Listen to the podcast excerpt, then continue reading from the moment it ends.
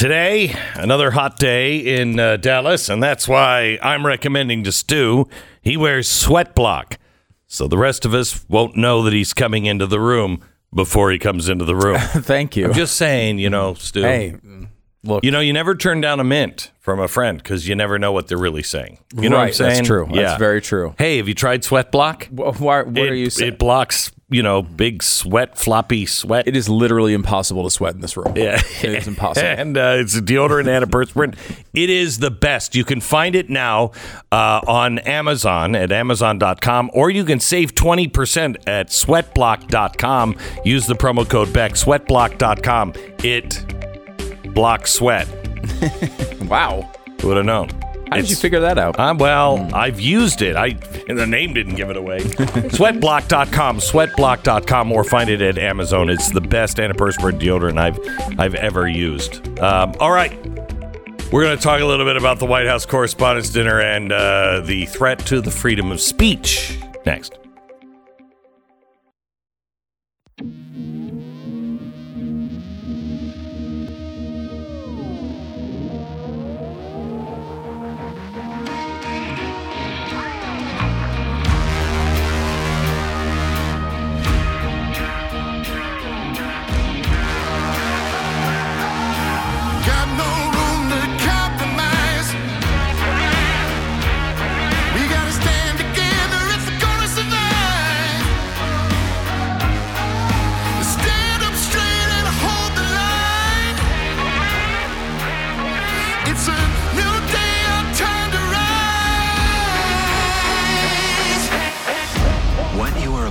Hear is the fusion of entertainment and enlightenment.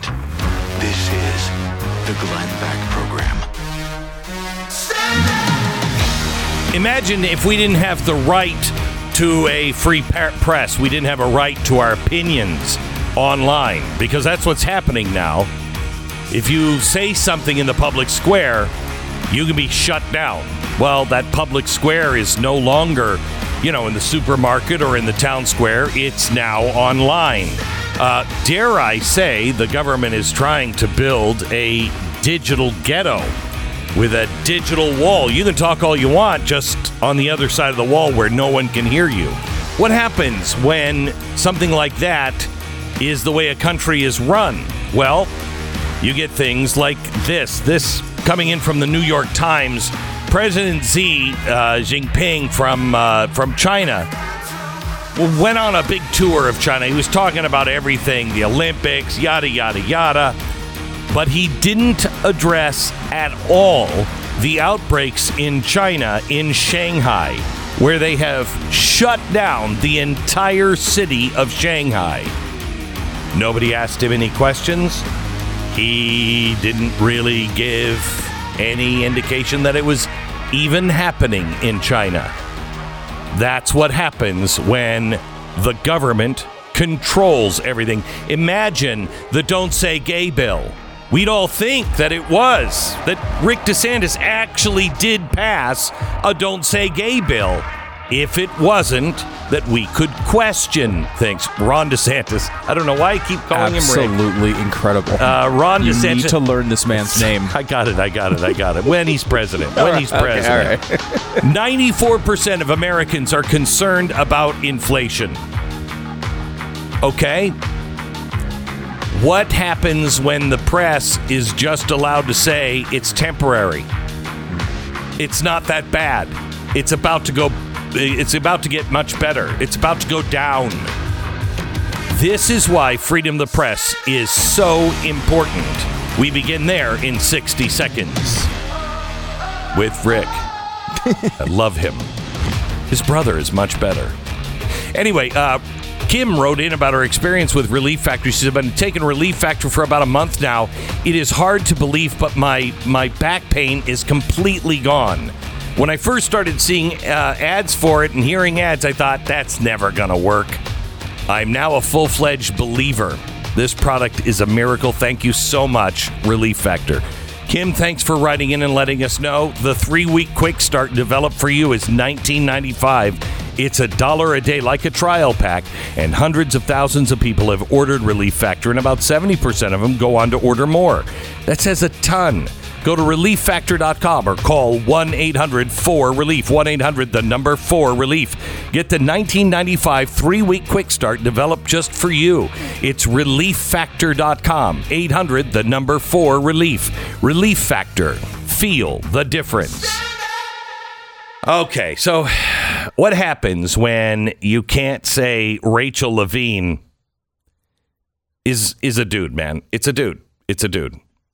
Uh, what happens when you say Rachel Levine probably shouldn't be the one we're listening to when she comes out and says pediatricians all agree on the importance of gender affirming care for children? What happens when you can't question things? What happens when you you can't have an opinion? See, this is what the this is what the First Amendment is all about. The freedom of speech, the freedom to, to petition your government, the freedom of press. There is a really great book out, um, the Know Your Rights, Know Your Bill of Rights book. Um, and I talk about it in, in my book, Addicted to Outrage. And I talked about freedom of the press and how important it is. It's essential if we are going to be free. You must be able to tolerate people saying crazy stuff. And when I say you, I especially mean the government. When freedom of press was first and freedom of speech was first put into the Bill of Rights, it was challenged. How far does that how far does that mean? How how far can you go? Remember Edison, it was about 100 years later that he was like, I got a crowded movie theater because we're watching a movie. Don't cry fire. So, you know, it, it took about 100 years before we got to that. But you can say fire in a crowded movie house. You can't incite a riot. You can't incite panic. But I've been on stage in several movie uh, in several uh, crowded theaters all across the country and I have said from the stage, fire. There are certain things like the press now is saying Elon Musk, he's going to let people just say they're going to rape me and give me threats of death on Twitter. No, no, that's against the law. That's against the law. So if you break the law by inciting violence, inciting a riot, well, then that's not freedom of speech. That's breaking the law. Well, what's protected? Your opinion. Even, believe it or not, lies or things you can't prove about the government. This is um, this was really well thought out about freedom of the press around the turn of the uh, century in the 1800s. They had the Sedition Act. And that's where the guys who just wrote the Bill of Rights were like, you know what? They're saying bad things about me and the government. I don't like it. And so we went back and forth and they passed the Sedition Act. Now, Woodrow Wilson did the same thing. He tried to do exactly the same thing and stifle people. And now we're doing it again. It rears its head about every hundred years. And that should tell you something. Politicians and people never change. We're having the same argument. So, how do you how do you punish people? How do when when uh, uh, a an author, an opinion guy like I am, when a newspaper prints something and the government says that's false, and the government has all of the tools at its disposal, it can hide documents. It doesn't have to, for national security purposes, release certain information when they are the highest authority in the land. And you're like, no, I'm telling you, they're doing this. How do you prove that? And do you want the federal government to be able to say, no, you can't say that? Would you want Nixon to be able to say to the Washington Post, you can't publish that? Would you want the Pentagon to say to the New York Times, you can't publish those papers? That stuff never happened. Imagine, imagine how different it would be. How does a government ensure the freedom of the individual and the press if they're the arbiter of truth? How do you do that? Our founders actually came up with a, a couple of really good statements. Truth of opinions can't be proved. Allowing truth as a defense of freedom is like asking a jury to say, What's the best food or drink? It's an opinion. So you can't prove the truth of opinions. So opinion is covered. A citizen should have, and I'm quoting, should have the right to say everything which his passions suggest. He may employ all of his time, all of his talents, and if he's wicked enough to do so, in speaking against the government matters and using things that are false, scandalous, or malicious. Despite this, even if he condemns the principle of Republican institutions, censures the measures of our government and every department and officer thereof, and ascribes the measures of the former and conduct of the latter, however upright, to the basest motive, uh, motives, even if he ascribes to them measures and acts which never had existence thus violating at one every principle of decency and truth. He needs to be protected in his speech. Holy cow. You want to know how far it goes? That's it. That's it. This was something incredibly new and novel. No government had ever done anything like this. It was so radical, we're still debating it. That's that's the key to our founders. They were radicals. So much so that we don't think of this as old, dusty, and irrelevant. That's as irre- that is as relevant today as anything else. John Thompson wrote The government cannot tell a citizen, you shall not think this, or that upon certain subjects, or if you do, it is at your own peril. This was the first time the government was the slave, not the other way around. The master was the citizen. We could tell government what they can and cannot do. But we cannot have the government tell us what we can and cannot do. Now, it took about 100 years before all of this was dismantled again. Progressives started to dismantle free speech in the way that it would help them and injure their foes. But John Stuart Mill, in his book on liberty, said the silencing of opinion is a particular evil. For if that opinion is correct, then we're robbed of the opportunity of exchanging error for truth. And if it's wrong, we're deprived of a deeper understanding of the truth in its collision with error. Now, I brought up the progressives because the White House Correspondents' Dinner happened this weekend and nobody paid attention to it. Nobody paid attention to it because we know who all of these people are.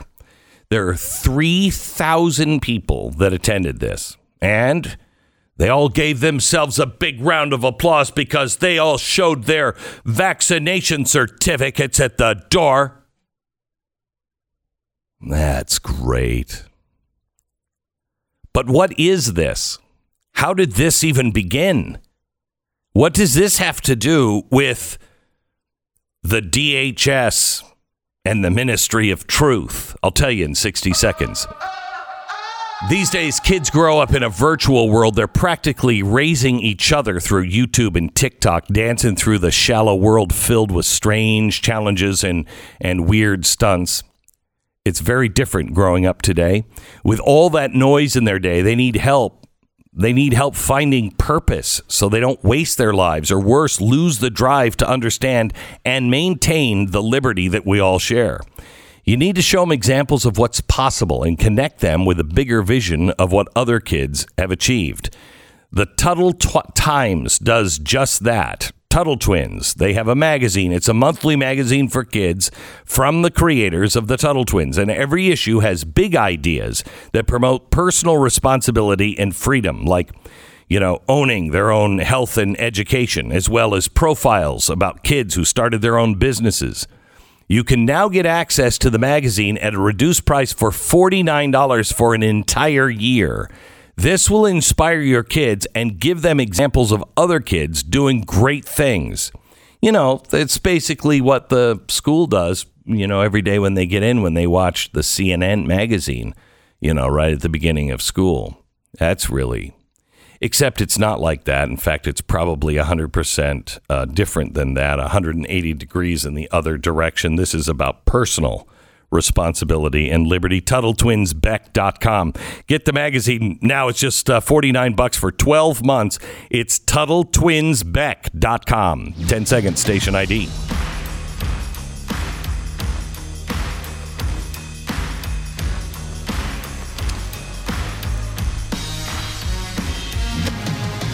So the president has always had press conferences, and what changed um, in the 1900s is the the press used to work for the people. Their their idea was that the people in Washington D.C. are the guys who are corrupt and have power and are trying to steal money and power from the people. Woodrow Wilson and the progressives changed all of that. And they they changed it. In 1914 woodrow wilson decided i'm not going to give any more press conferences. And he was like wait what? And uh, he's like nah i don't think so. And all of the reporters went crazy. He's like okay i'm going to have them from time to time. I'll have them but i'm inviting only the people i want to invite that's where the White House Correspondents Association started.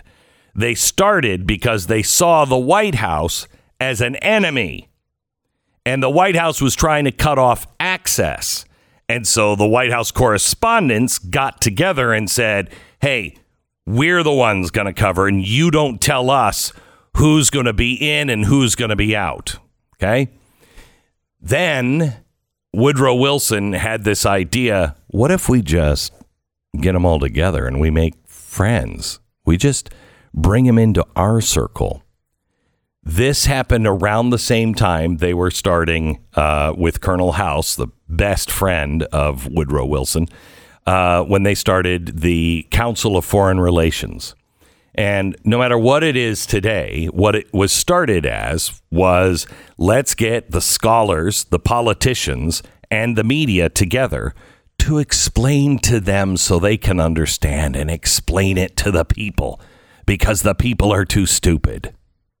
This is where you start getting the press looking down their nose at the average American. Before that, it wasn't happening. After the Wilson administration, they start thinking that they are better because they know, because they're informed. They talk to all the experts, they talk to the politicians, they know who they are. We just had dinner the other night and we made mad, passionate love after that. And so that's that they start gathering as a group of intellectuals, politicians, and media. In 1920, I think the first White House correspondent, there's like 50 people there. In 24, Silent Cal goes, and Charlie Chaplin makes fun of him. Um, but it was it was a very small group of just the correspondents, and it was a very small group.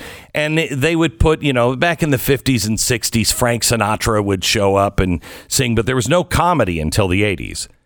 That's when they started bringing the comedians on, and the comedians uh, used to be neutral and kind of, you know, Jay Leno ish. So it wasn't, you know, nobody's hair was on fire. And then in 94, Don Imus, a good friend of ours, went on uh, went on the stage and um started making fun of Bill Clinton and, you know, cigars and and everything else. In 94, 90, it was 96, I think. That's when that's when thing, that's when things kind of changed at the White House Correspondents' Dinner. Thank you, Don Imus. But Don Imus was doing something that none of the rest of the press would. He actually talked about it. He burned everybody to the ground. That's what should happen. And that is exactly the kind of stuff this new disinformation governance board uh, is involved in. In fact, do we happen to have the clip from the weekend? Here's uh, Mayorkas, uh, uh, cut number seven. Here's this is Secretary DHS. Will American citizens be monitored? No. Oh, Guarantee that. Well, so what we do, we, we in the Department Notice he of Homeland say, uh, Security don't monitor uh, American citizens. you don't, but will We- this board change that? No, no, no. The board does not have any operational authority or capability. What it will do Hmm. is gather together best practices in addressing the threat of disinformation. Okay. from foreign state So adversaries. can, can from the hold on just a second, um, Mr. Secretary. Follow up. Are you using any other agencies that do monitor? Are you using agencies from other countries that will monitor? They're not going to give you the truth anyway. But whenever anybody in the government says, "Oh, of course, we are not going," to I can guarantee you they're already doing it. they're already like, oh yeah. In fact, I knew that question was coming because I've been monitoring between you and your cohorts on the questions that you were going to ask me today. Of course, of course, they're monitoring. I I love how they they blow it off as like, hey, we're announcing this big initiative. It doesn't do anything though. Yeah, Whatever no. you- whatever you think it might do, it doesn't It do- do those things. doesn't. It does No, it nothing. has it's a no total waste of time. Don't worry about it at all. Yeah, no. Because it's only it's a positive idea that does not accomplish a thing. that wait, what? The Glenn Beck Program. You know, um, we used to think causes were American causes, not conservative causes or liberal causes. One of those causes have has always been taking care of those who put themselves in between us and danger, whether that's the policeman, fireman, or military. Charity Navigator rates Tunnel to Towers a four out of a four. This is the kind of organization that we should be giving to and kind of organization you can trust. Since 9 11, the Tunnel to Towers Foundation been supporting America's heroes and their families. If somebody doesn't come home from military service or first responder, and they have young children left behind, Tunnel to Towers pays off the mortgage to lift the financial burden and bring their family to stability. For catastrophically injured veterans, first responders, Tunnel to Towers builds mortgage free smart homes so they can live more independent lives. And now Operation Home Base is gifting tiny homes to homeless veterans. Our nation's heroes need your help through Tunnel to Towers. Donate $11 a month and be a part of this great organization. T2T.org. T, the number 2, T.org. Glenn Beck's The Great Reset, best-selling book in the country. You can get it at bookstores now or at glennsnewbook.com.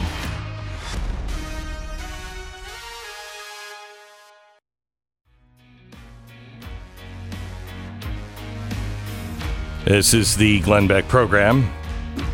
Pat Gray just uh, joined us in studio, bringing a big box of his uh, Mother's Day cookies.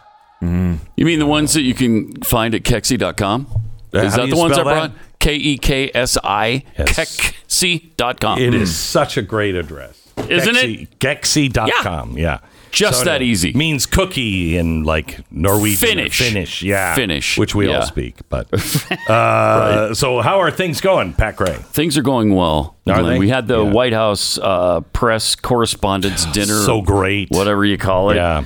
Can't believe it's still going on, quite honestly. Yeah. But I with- went I went one time. Oh, that's right. You I go. forgot about that. Um, honestly, it was the scummiest thing I've ever been to. I, I, I left there, and literally, my wife and I say, I, I said, I feel like I have to take a shower after that. It was so scummy. This is not revisionism either. This was literally the day after you said that. Yeah. That. This is not like you looking back. What was? Was it during the Bush administration? No, it was. Uh, It was Obama, the wasn't it? first year of the Obama administration. okay. Yeah. Bill O'Reilly had invited me to go and said, "Come on, sit at the Fox table." And I was like, "Really, Bill?" And he's like, "Yeah, no, it'll be fun." And if it wasn't for Bill, it it it wouldn't have been. It wouldn't have been fun, but we were making fun of it the whole time, uh, and in it really, I couldn't get out of there fast enough.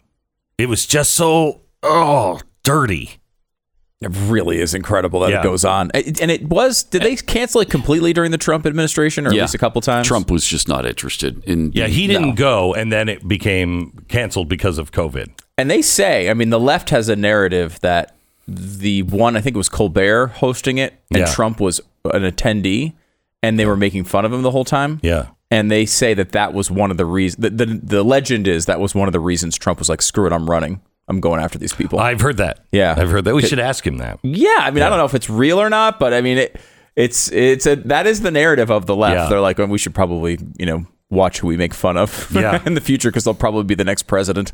I just think that now, you know, maybe you stop doing that. You stop doing the whole thing. Really? Why? Because it's it's it's a little like I mean, you've got Biden talking about his low approval ratings, and what's you've got uh, Trevor Noah talking about everything looking up, gas prices, grocery prices, uh, uh, automobile prices, and it it's just reminds me of uh, Nero fiddling while Rome burned. It's it's got that feel to it now. Yeah. you got Biden standing up saying, hey, "My my approval rating." uh, Anyway, That was a good line. That was the yeah, best that, line was a good line. That That was was the line really of the night funny from Biden. Uh, that might have been the funniest line of all. But he's talking about his low approval rating. These things aren't funny. You know, you're the president of the United States, and we're in real trouble right now. Yeah, they they didn't do this during um, the Great Depression. They had it, but it was very somber. I think You that's know. how it should be. You know, gauge the room a little bit. Um, America is kind of reeling right now. especially with the devastating losses we have going on right now. I mean, they could have at least done a funeral for CNN Plus, at the very least. Would That's that too devastating to even Would talk that have about, been though. great. Oh, it would have. Oh, That's what you would have done. been- Oh, If you were, oh. oh, I would have. I would have had the casket brought in and everything. you bet I would have. that would have been really good. Imus Really really, wrecked my chance of ever being a host. yes, You know what I mean? They learned don't put somebody who does talk radio on stage because they don't care. they don't care. They don't I care. just really didn't care. And what was he the host of one of these? No, he was the he was the comedian. Yeah. and Yeah, he okay. got up and Right, and with he Clinton. burned the house down. He That's made right, fun I of barely- everybody, and then he was like, uh, uh, you know, how Hillary is how Hillary doesn't like it when. When Bill just pulls up a truck and just says, "Hey, babes, get in," and they all Yeah. get in the back of the truck, and it was not good. he doesn't care were- though. He he doesn't did not care. care. And he was on the air the next day saying, What did you expect me to say? Right. Mm-hmm. This is Of what I say on the air. Yeah. You expect me to not say it to your face? Of course Right. I will. Right. Although it wasn't as good natured fun as they like. Uh, it's only good natured fun if it's directed against a Republican. Yes. Right. That's yes. the only time Correct. it's okay. Correct. Right, because it didn't Bush. I, maybe it was Colbert that I'm thinking of, but like Bush had Colbert out at one of Yeah, them, or did. Jon Stewart or something, And it was ugly. Mm-hmm. And it was ugly. Like they just, well, they didn't, they Yeah. didn't. The, the tone of the tone of Imus's was exactly what you'd expect from Imus, Mm-hmm. right? Uh, you know, and like I get the idea of a roast, right? You're taking this person who's, I mean, certainly with Biden, I can't believe anyone's ever saying anything to him. the, that it's questioning him. It doesn't seem like he's running uh, his his administration like He's a scared. president that has any im- input from anyone sane. Yeah. So like you know you get to get it knock him down a notch. I mean like there's something American about that, but that's not what happens unless you're a Republican. Republicans they're just mean to them, and Democrats are like ah ha, ha, ha, ha, look at all the people who are dying from various problems. Like that's kind of the tone of it, you know. It really is kind of a, uh, uh, a snobbish kind of look. But, you know, the American people don't care. It's No. just, it is, uh, you know, I, I was telling somebody the other day, I really want the next president to have the attitude. I mean, and Trump could pull this off. I want everybody to know I'm going to destroy your property values. Uh, not you know inside the Beltway. If you live in Northern Virginia or Southern Maryland, I'm gonna you sell your house. You won't be able to get shoes for your house because I'm gonna go in and fire everybody. I just I want somebody who takes this system on. Yeah. And you know the Yeah. Republicans. Have you seen their plan? Because I've seen their plan when they take over. They're gonna have hearings. Oh yeah, we're gonna get Yeah. lots, gonna lots have of really good fundraising Yeah. clips out of hearings. That's We've gonna be the got highlight. Hearings if coming. if they actually win and don't blow it here in the midterms, Which they, they should. really could, though. They, but they they, Well, they I mean, could blow it. Yes, There's I- I- about a forty percent chance, I think, that they completely blow it. So here's the thing: Hispanics incredible. are Hispanics are moving away from the Democrats, yeah, big like time. crazy, but they are not going to the Republicans. The Republicans have only grown with Hispanics like one percent. Where are they going? Just independent? Yeah, it's just Or- like I'm not for these guys. Yeah, because I mean that might still get them the votes. But Yeah. I don't think there's a there's not a huge vision that you see that I think people are excited about on uh, from the Republicans. The one thing they're Because they all about- have cataracts. it's hard to have vision when you have it's cataracts. really hard to have vision. Uh, but like it's like I think people what what are people excited about on the right right now? And it's pushing back against things like CRT. It's pushing back against you know the gender stuff. It's all that sort of defense type of stuff. Now they're going they're being more aggressive on defense, right? They're they're putting on the press rather than sitting back in a zone, which is Glenn did not understand that reference at all, but it, it, it's one of those things where they're at least turning up the pressure a little bit here. Uh, they're just I think that's what people are excited about. But there's no like, hey, here's how we're changing healthcare. Hey, here's how we're changing the They never do. No, there's That's not a the lot problem. there. Yeah. Because as much as you don't like the Democrats, you want the Republicans to give you an alternative, and, they, never don't. do. They never do. They, they will say we're going to push back on things, but where is the alternative? I mean, I really want. We should put this together ourselves. Uh, I I just really want a a president and a party who says we're going to fire a lot of people, like. 80% of this government. We're just going to fire everybody. Uh, and we don't care what anybody says, but it's time to clean this thing out. And the best thing we can do is return power to the people. So we're just going to. We're just going to shut a lot of it down, and we're going to not. We're not going to do it through, uh, you know, fiat. We're not going to just have the president do something they can reverse. We're passing laws. We're passing laws, and you know what? If this president doesn't sign it, fine. The laws will be all passed and ready to go. And the next president can come in and just sign away. But we have the purse strings. I would like Congress to say, you know what? We're taking our power back. CDC can't do that mm-hmm. stuff. And in fact, we're going to take it back officially. We, as a Republican House and Senate, are saying no more of these bills that just say uh, the secretary's discretion. No, these are the laws. You want to change them? Got to go through Congress. So you're thinking maybe like the uh, American form of government? Maybe we should return Kind to of like that, Yeah, yeah. okay, yeah. Because I Yeah. don't know. I mean, this a new, weird this concept. new one's kind of fun. Yeah, I where know, we it just is. we just take the power that's specifically designated in the Constitution Right. to Congress, and then Congress just Congress just says, "Hey, that power you gave me, I'm just going to give it to somebody else." We're going to transfer it to someone else because the decision making there is really like people keep calling us on it, and we'd we can rather lose an avoid it. election if Yeah. we're It's the too hard. ones responsible. hard. It's just really too hard. Yeah, really Yeah. hard. You know, the communists have it really easy because somebody just makes a decision and they move on. That's real government right there. By the way, speaking of that, have you heard that Putin is going in for cancer surgery? Yeah. I, I did hear that. Yeah. Okay. hmm All right. Um, would you, if you were Putin, would you feel comfortable with being put out? He doesn't even want to sit in the same room as his employees. He's like fifty thousand feet away from them. You trusted that? No, little sleepy sleep time. Don't worry, we'll wake you right back up. I mean, that is Yeah. that's a scary thing. For him, Pu- yeah. for him, Yeah. that Putin's going under, and could be for us. Who takes over? Med- Medvedev? I mean, Medvedev would be the would be the logical guy because he's so associated with Putin. He obviously was the head of the government, and you know when Putin had that uh, that difficult Wink, wink, constitutional the head of the uh, d- situation where he couldn't run again. Right. They're like, ah, let's give it to this guy, and then when I come back in, we're gonna make it so I don't have to do this anymore. Right.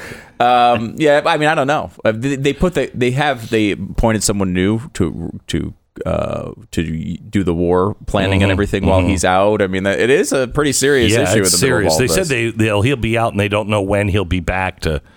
Would you, you take know, your chances strength. though at this point with Putin? I mean, like, it, yes, you could do worse, but I don't think he he's no longer. I think five years ago you might say, okay, Putin's really bad, but it, at least he's a known quantity. Yeah. Like at this point, I don't even think you He's can make more that argument. unstable now. Yeah, he's unstable. He's doing And things. it might be because he's Has nothing to lose. yeah yeah, he's dying Could and he be. knows it and he wants to make a mark before Yeah. he, he goes out. yeah. So I'm just hoping that. Dangerous. Oops, my hand slipped. Yeah, oh, too dang much it. gas. oh, what happened there? I, holy cow! All right, inflation is substantially outpacing wage growth. Sorry, I meant to tell you sit down first. Um, it didn't come to you as a surprise, I'm sure, as you might imagine. That sort of thing can kind of put a damper on your budget. Here's the best thing you can do. Give the people over at American Financing a call today and get a free mortgage review from their salary based mortgage consultants. Can't stress this enough. If you have an asset that continues to appreciate at record levels, your home, it's more than just a place you live. It's an investment tool as well, and you could be able to access that cash from its growth and um, get it at competitive rates and be able to pay things down that are just bleeding you dry, like high interest credit cards. The Fed is meeting again soon. They plan to continue rate increases until they can lower inflation, which, if they can do that, God bless them. American Financing is on the phone to help you with your finances right now. 800 906 2440. 800 906 2440. Go now to AmericanFinancing.net. American Financing, NMLS 182334, is the Glenn Beck Program. www.nmlsconsumeraccess.org.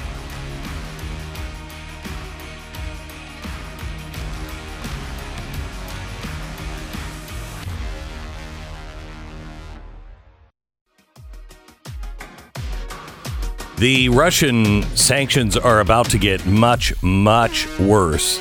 Um, it looks like Germany now has said that they will join uh, a complete uh, embargo on Russian oil.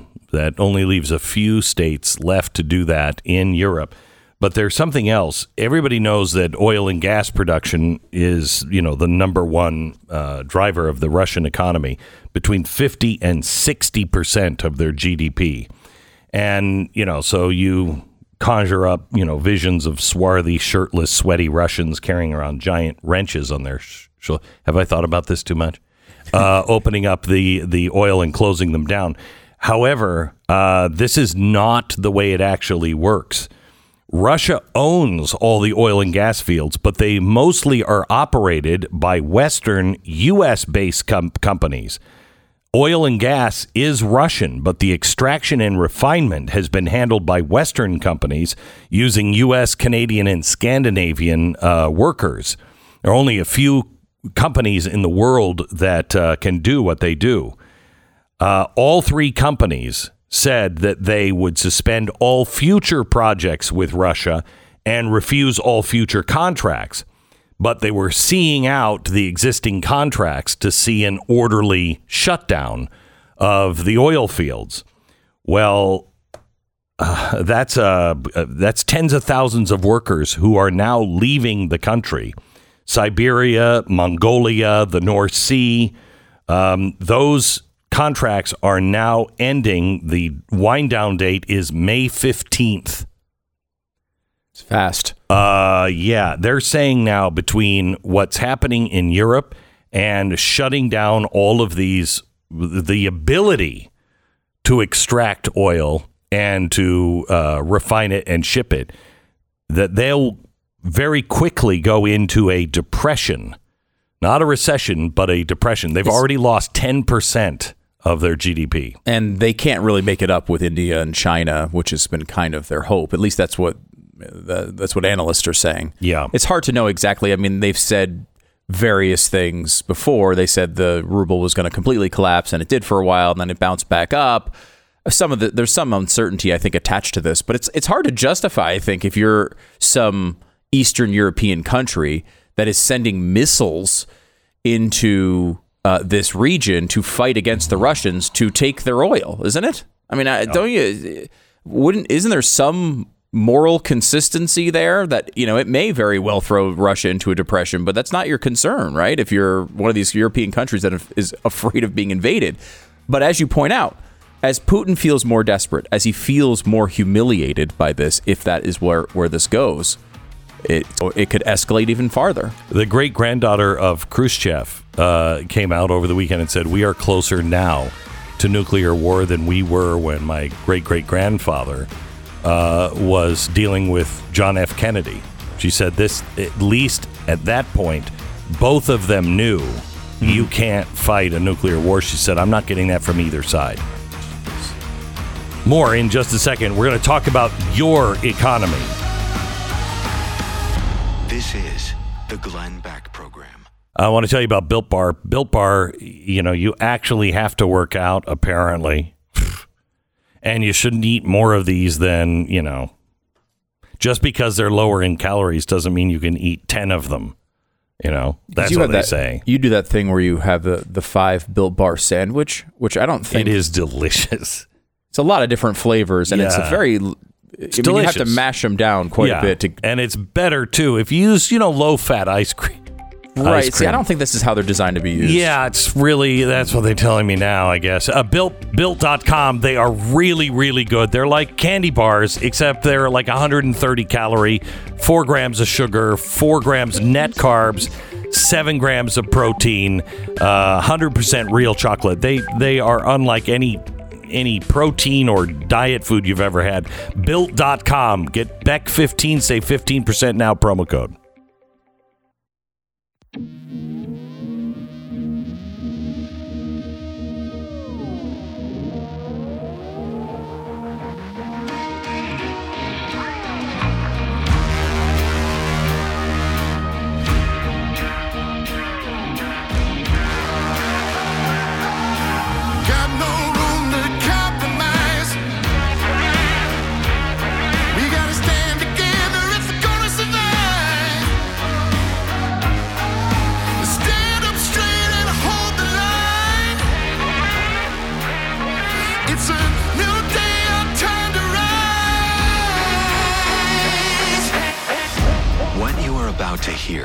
The fusion of entertainment and enlightenment.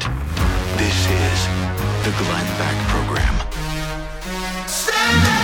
hey, don't worry about that inflation or war or, you know, anything food shortages or something because Samantha Power is on it.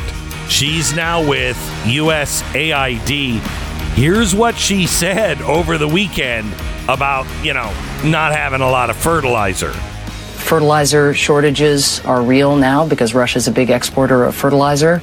And even though fertilizer is not sanctioned, uh, less fertilizer is coming out of Russia. As a result, we're working with countries to think about natural solutions like manure and compost.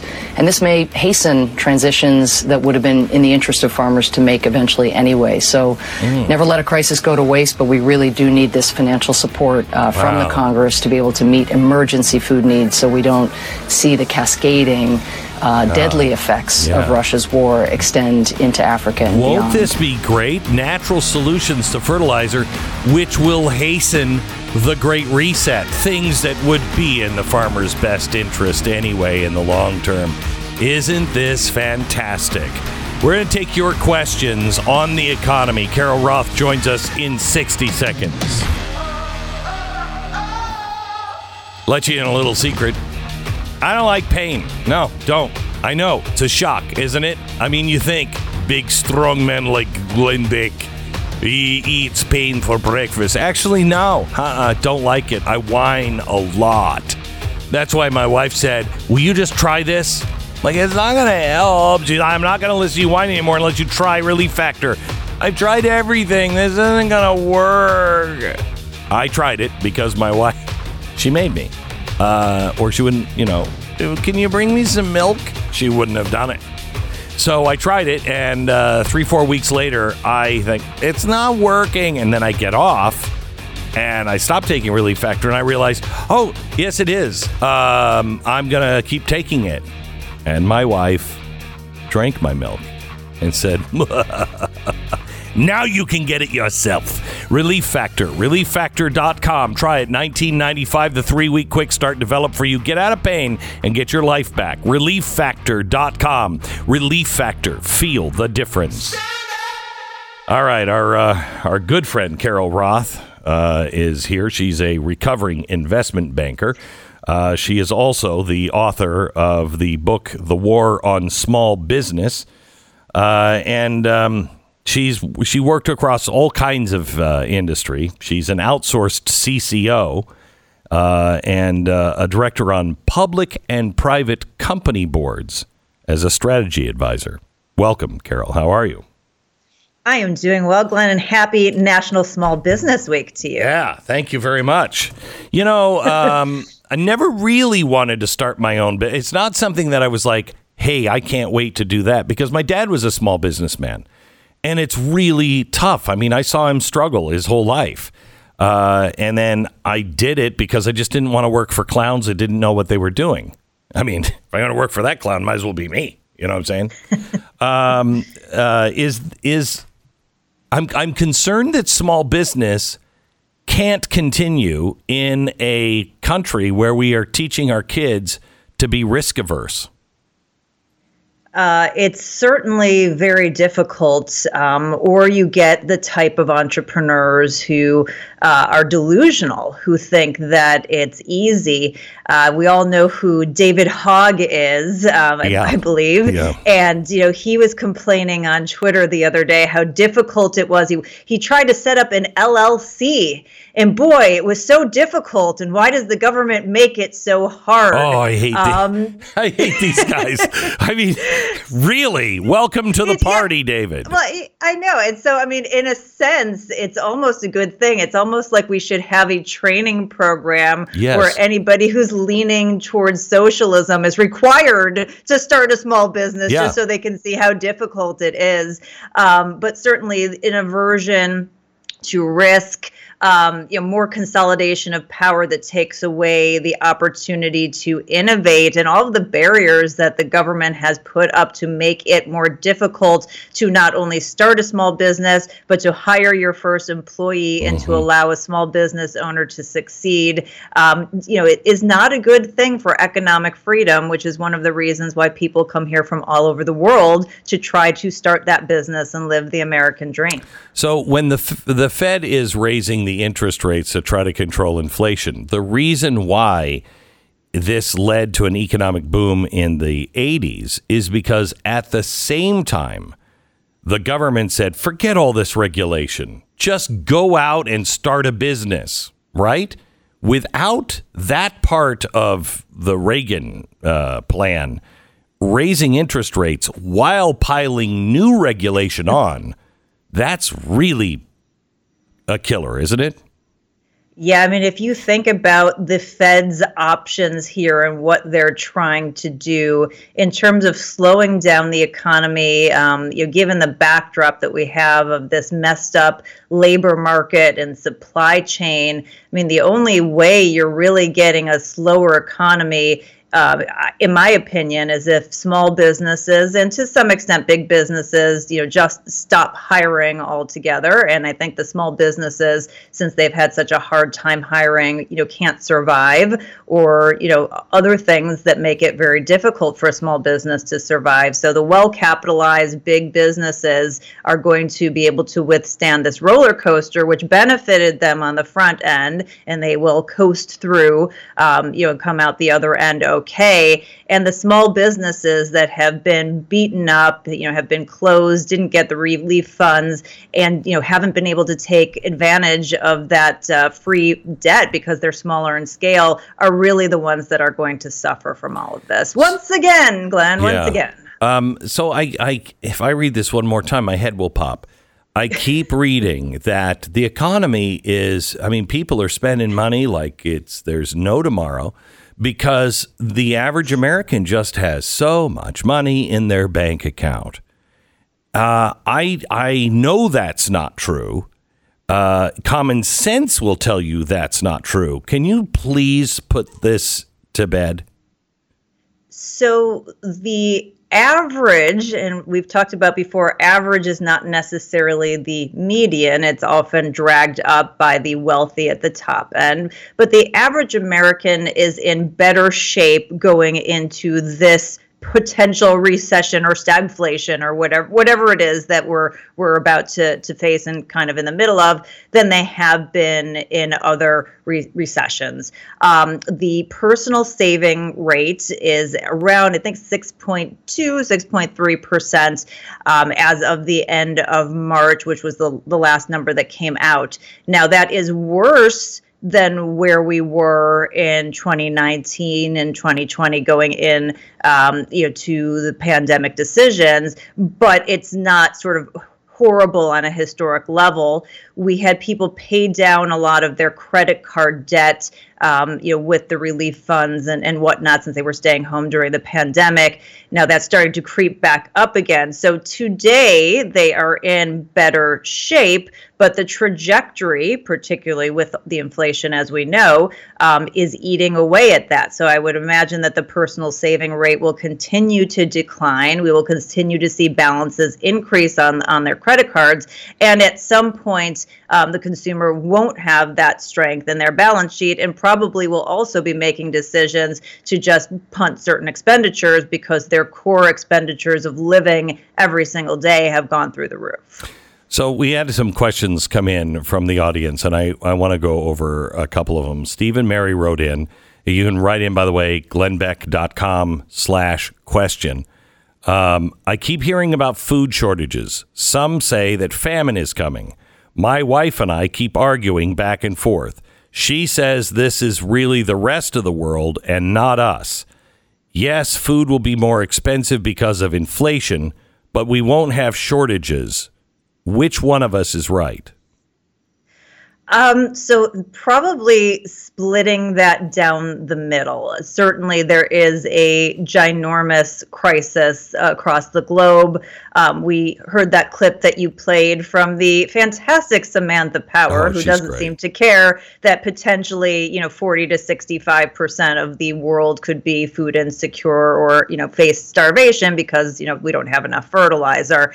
Um, certainly, we are in a better position in the United States, but it depends on things going the right way. I mean, we've seen that we had, you know, a, a bout of avian flu that we had to contend with. You know, it depends on crop yields. It depends on our government not just doing stupid things. I mean, we we're seeing um, them pulling you know feed out of uh, you know of, of the farm in order to put it into gasoline so that they don't have to drill for more oil. I mean, they, they don't make the best decisions. So I wouldn't say that there isn't a possibility that we're going to have issues here because I think there is that possibility. It just probably isn't as stark as it is in the rest of the world. That being said, um, nobody's ever been upset for being too prepared.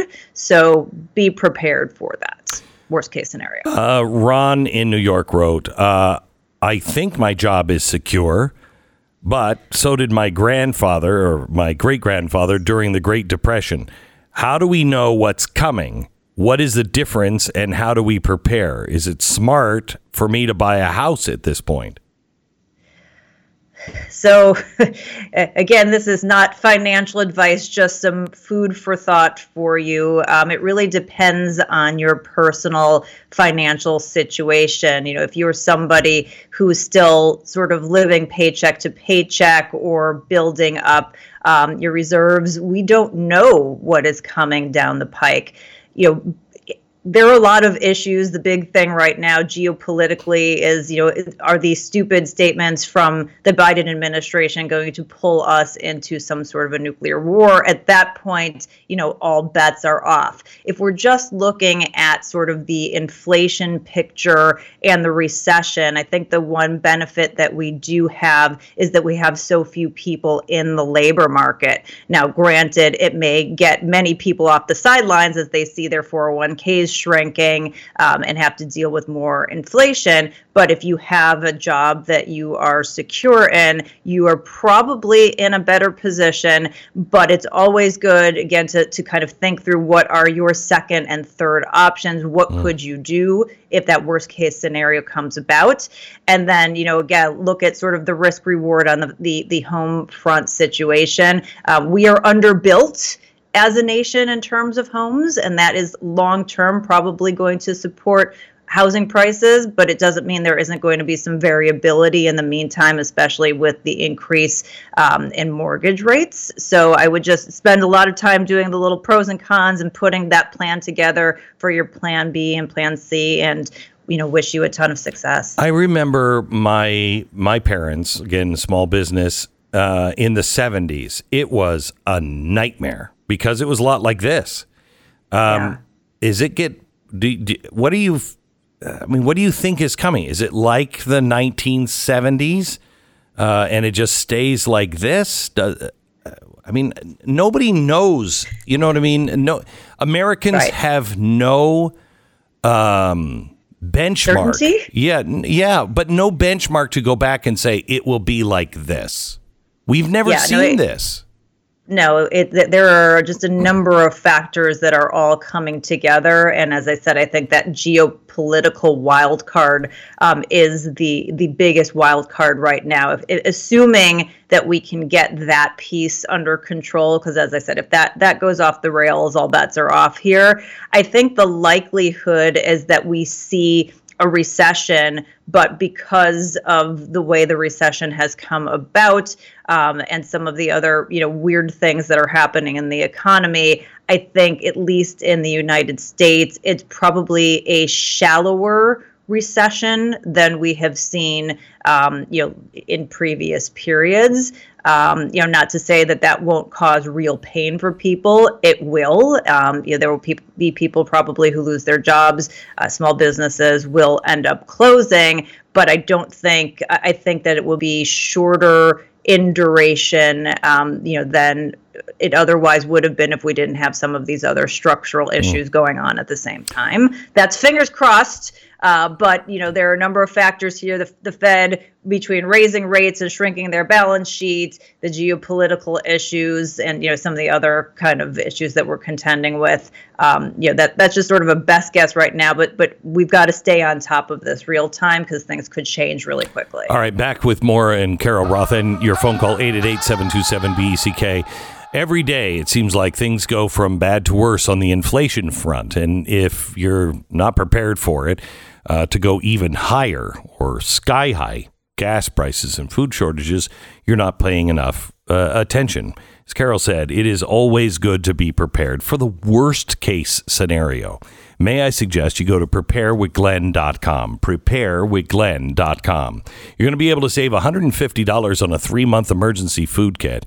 And My Patriot Supply is the largest preparedness company in the world, uh, a longtime sponsor of this program. And their food kit is very popular, as you can imagine, right now.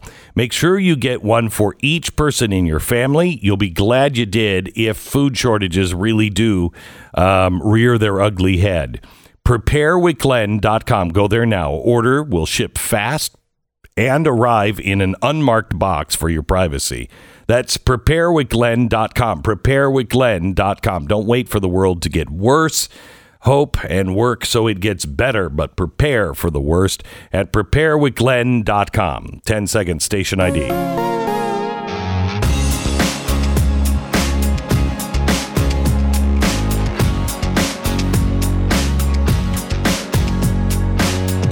Eight eight eight seven two seven BECK is the phone number. Jen in Texas, welcome to the Glenn Beck program. Glenn, thank you for taking my call. My question is um, just recently, within the last 30 days or so, my husband completely, my husband and I completely paid off our mortgage. Wow. Was this a dumb thing to do? Because now we've we've we've totally we're now debt free now, but and that's a wonderful thing. But now we miss out on that tax advantage. So, uh, you know, I have to tell you, being debt free is probably the best thing you could ever do. But I hear this question, Carol, from so many people. A, I don't get the tax advantage, and B, if uh, if we go into real inflation, doesn't that help me pay down a debt I had use of dollars that are worth a lot more? I mean, they play this game. Can you answer this? Yeah, so I mean, it really depends on um, you know how sophisticated you are financially and how on top of things you are. I mean, the reality is that for most Americans, you're not going, oh well, you know, on a on a real interest rate basis, this is a negative interest rate on my house, and I'm really glad I have this capital to do these other things. I never think it's a bad thing to get rid of your debt because that's just money that's going out the window. And unless you have some other great investment that is replacing that same kind of return, um, and right now, like I, I'm just not sure where you're getting that. Um, you know, we're having that the stock market is in turmoil. You certainly aren't getting that in your bank accounts. So you know now you have it in that asset. You don't have to worry about it. You're not putting that you know extra money out um, each month. And then on the tax benefit side, I mean, you go again. I'm not a, tax accountant, but you know they've changed a lot of the rules. Like I'm, you're not getting that much of a benefit the same way that you used to. They put a lot of caps around these things. Um, so you know certainly talk to your tax accountant. But you know from my perspective, for just kind of the average person who's trying to do the right thing, getting out of debt is a phenomenal, phenomenal move. And again, unless you, unless you've got some other amazing investment that you know is going to return you more than what it is you're paying on your debt, net net you've won. Thank you so much, Jen. I appreciate it. Um, that is the hard thing to, I think, for people to figure out or to really understand how it's not that prices are going up, it's that your dollar is losing value. And that causes people to raise prices because their dollar doesn't go as far to buy all of the things that they need to buy, right? Yeah, I mean, if you have a business, you have all of your vendors who are have higher wages, higher cost of inputs. So that means whatever it is that they're selling to you is higher in cost. You're contending with higher wages and higher operating costs, and you put all those together, and all of a sudden your profit margins, which in most industries, you know, aren't that big. Sometimes they're in the single digits. Um, you know, starts to erode, and so you say, well, I, either I have to pass this on to the consumer or in some cases they shrink the product that they're offering called shrinkflation. You know the the pizza that you get that you know used to be huge you know all of a sudden kind of looks like it's half the size um, or they end up going out of business. There are only so many different levers that can be pulled uh, and that's you know that's how it ends up seeping through the economy and it you know it's it's why it ends up impacting all of us and being a permanent tax Carol Roth, she is the author of The War on Small Business. Um, you can ask her anything uh, that you want. You can you can follow her on her website at carolroth.com or Carol J. S. Roth um, uh, on Twitter, but you can ask any questions and we'll have her on again to answer questions at glennbeck.com slash question. glennbeck.com slash question. Carol, thank you so much. We'll talk to you again. Always a pleasure have a great week God bless.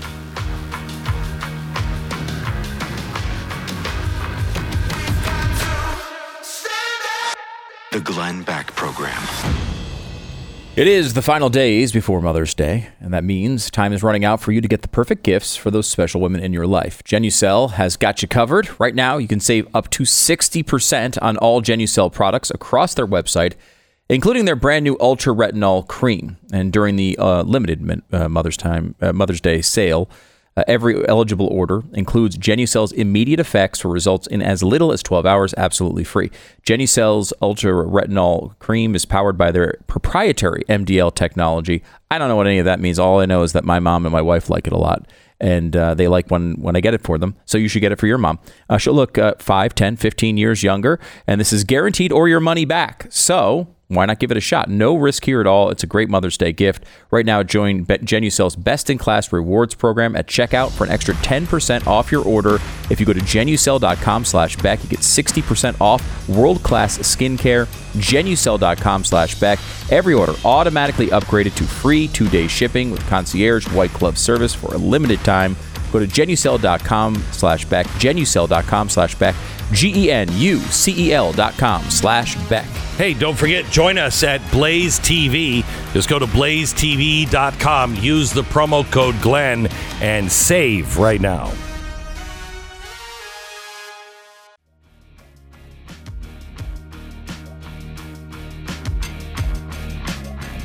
I mean, I don't want to be a worry word here. So, Stu, I'm just looking to you to, you know. Sure. So, Germany said, you know, we can't, we cannot outright ban uh, oil from Russia because it would destroy Germany's economy and it would destroy the economy on the continent as a whole. Mm-hmm. And um, now he's changed his mind and he's saying we're going to stop all oil. They've changed their mind on quite a bit recently. Yeah. Yeah. Their entire philosophy of foreign affairs for the past multiple decades. Yeah. Mm-hmm. So nothing to see there, right? I mean, that's no big deal. It's pretty, I mean, uh, pretty big deal. Seems like to me. no, I'm, I'm oh, I mean, uh, sorry, Uh, not a big deal. Who cares? It's Right? way over there. right. That the, the thing I mean, that's happening changed- that's bad is really far away. Right. And they they changed their mind, as you said, on a lot of things lately. And what could that mean? I, I don't know. I certainly all good things. Of course. You know, I believe it was the philosopher Sheryl Crow who said a change will do you good. Amen.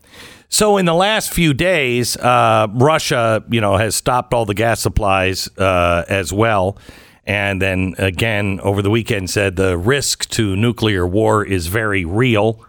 You know, which I like coming from Putin, who we found out now over the weekend does have cancer, does have to go under the knife, and he's going CPC for we don't know how long as they do whatever to remove the cancer from him. So you got a guy who is probably going to die, knows he's going to die, wants to go out with a bang, uh, going under the knife. There's a tad bit of speculation in there. We don't That know he's probably going to die. I mean, he's going to die someday, I Yeah. suppose, but I, Yeah. we don't know that.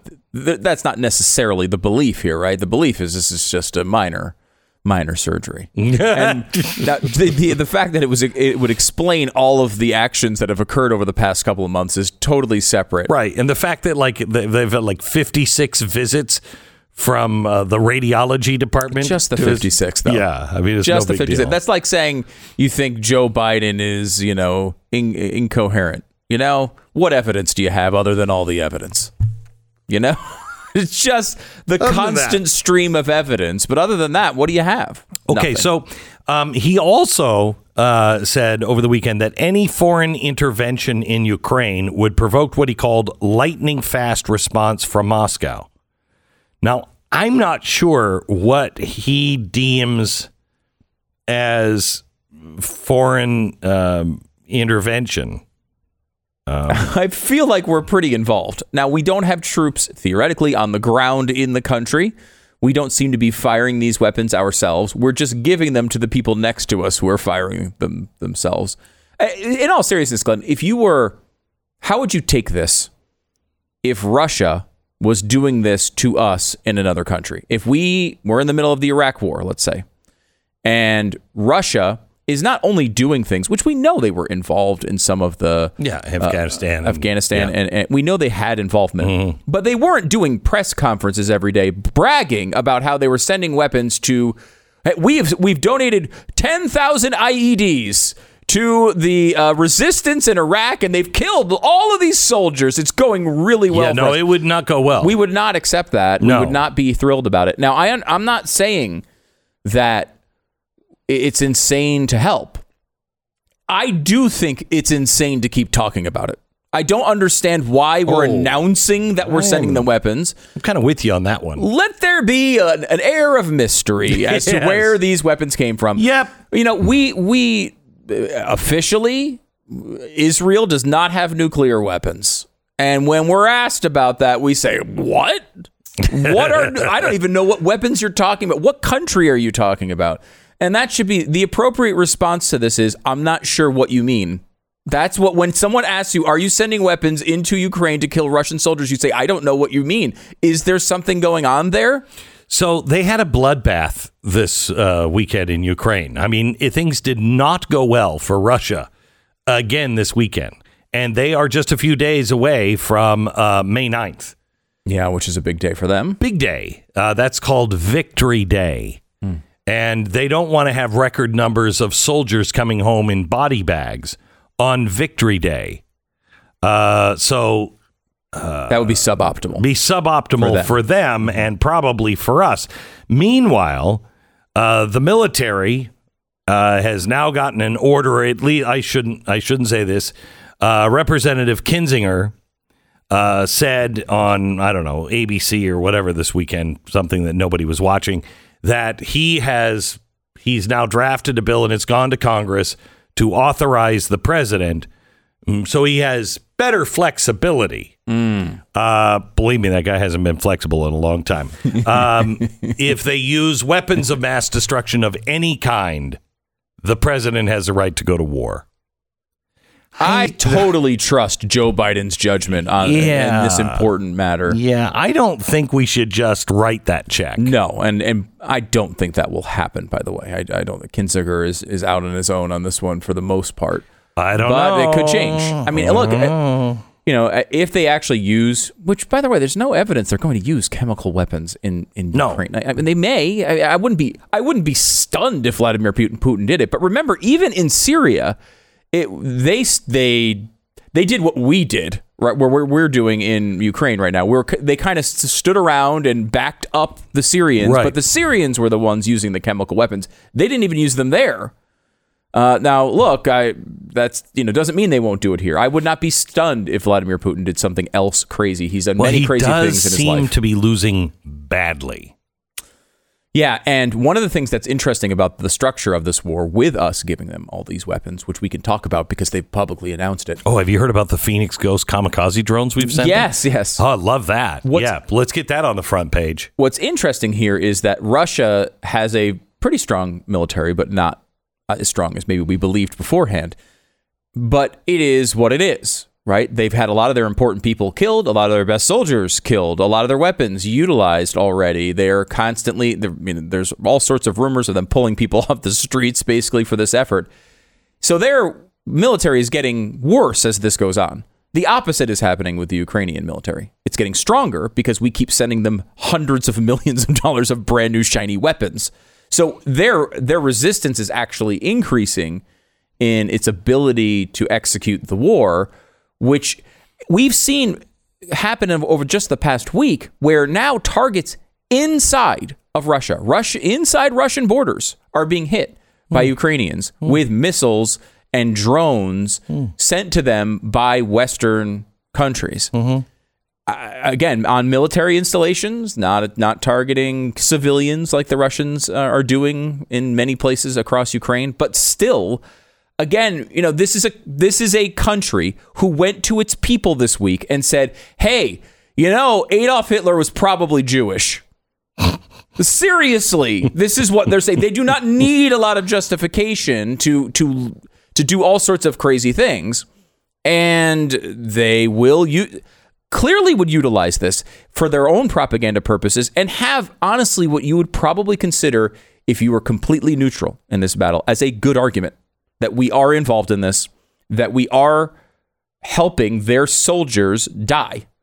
And while I agree that they should not be able to roll over the border of Ukraine and you know kill a, uh, uh, tons of civilians like they're doing, uh, I can understand why the Russian people are looking at this and saying, "Wait a minute, we just had a special military operation going on here, and now they're hitting us inside of our borders with with missiles and, and drones from the United States of America." It shows they want regime regime change. Well, and uh, you know we've also added something really super uh, special. There's uh, now I think two or three countries that are like uh, it's. I know it's Sweden and Finland who have now said, you know what, we really we really want in on that NATO thing. Oh, that's good. that's good. So we got them uh, as well.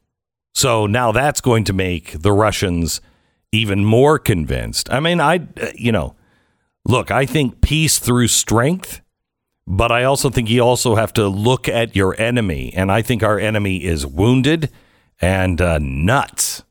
Absolutely nuts. Yeah. And think of that. We've talked about this a lot in the framework of Islamic extremism when it comes to humiliation. That factor, that is one of the most important things to Vladimir Putin and Russia. He- Big time. That's been his entire desire this entire time. They've been they were humiliated by what happened with the fall of the communist regime. We need to bring ourselves back, not even to communism, but back to the czar days, right? And he when if this goes the way it's going, this country they thought they could roll over and be welcomed as liberators, if it goes the way it's going, he is not going to just take it sitting down unless he's under from cancer surgery. That's that's the only way that happens.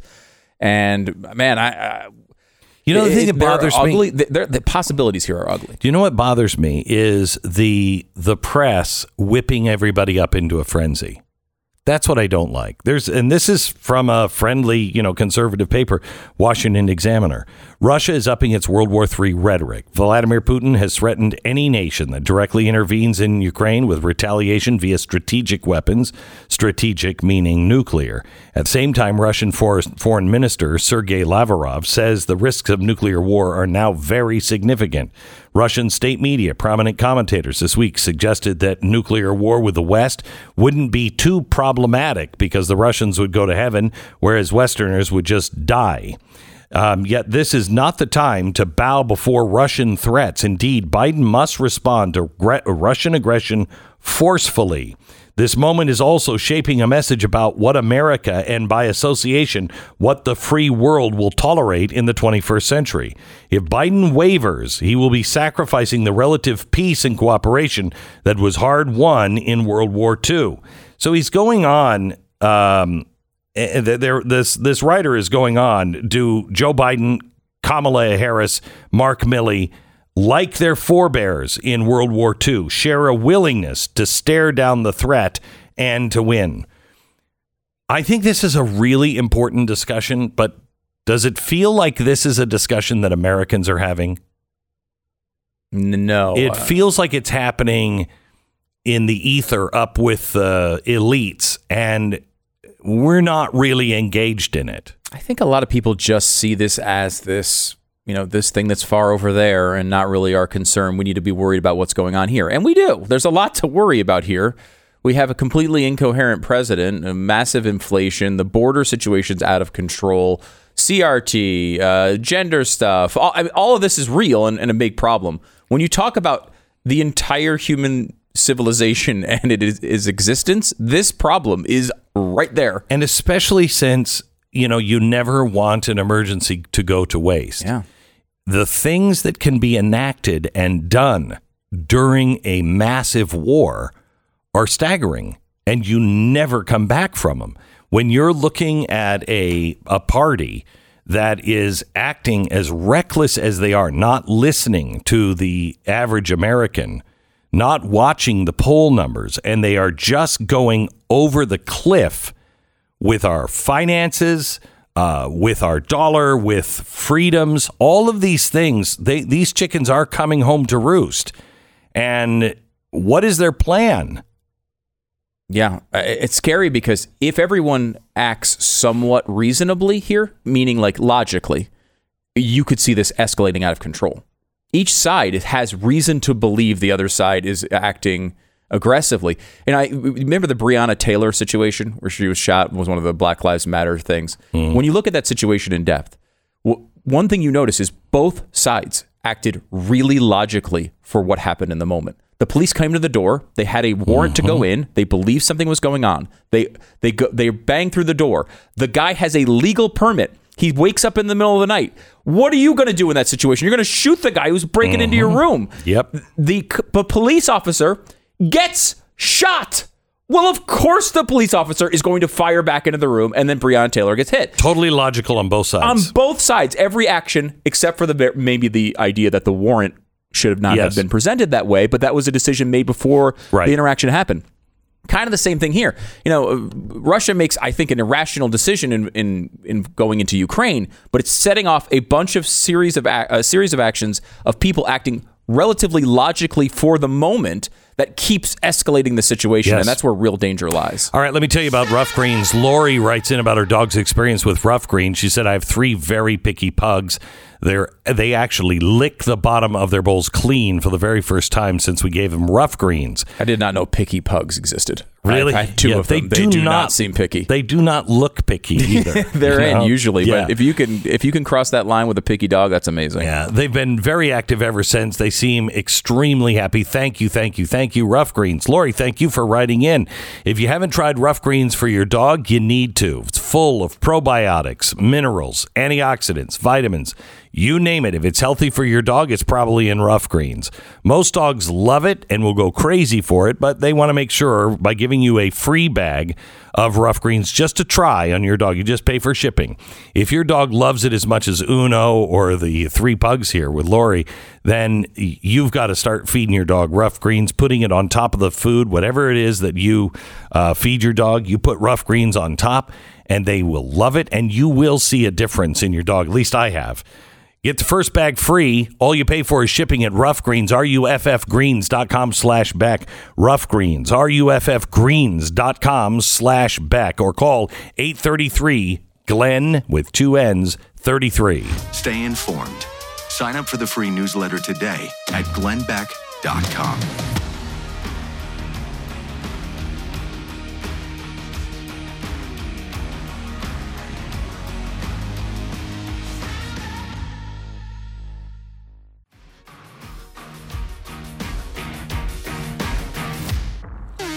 You know, Switzerland doesn't seem like a panicky place, does it? I mean, you know, Seems any pretty chill, yeah. yeah, any place you can ski to the bank, I guess, you know. It's going to feel chilly. Yeah. So uh, there's an emergency stocks boom in Switzerland going on. Uh, canned goods are in such demand uh, that there is what's called a ravioli frenzy going on in Switzerland.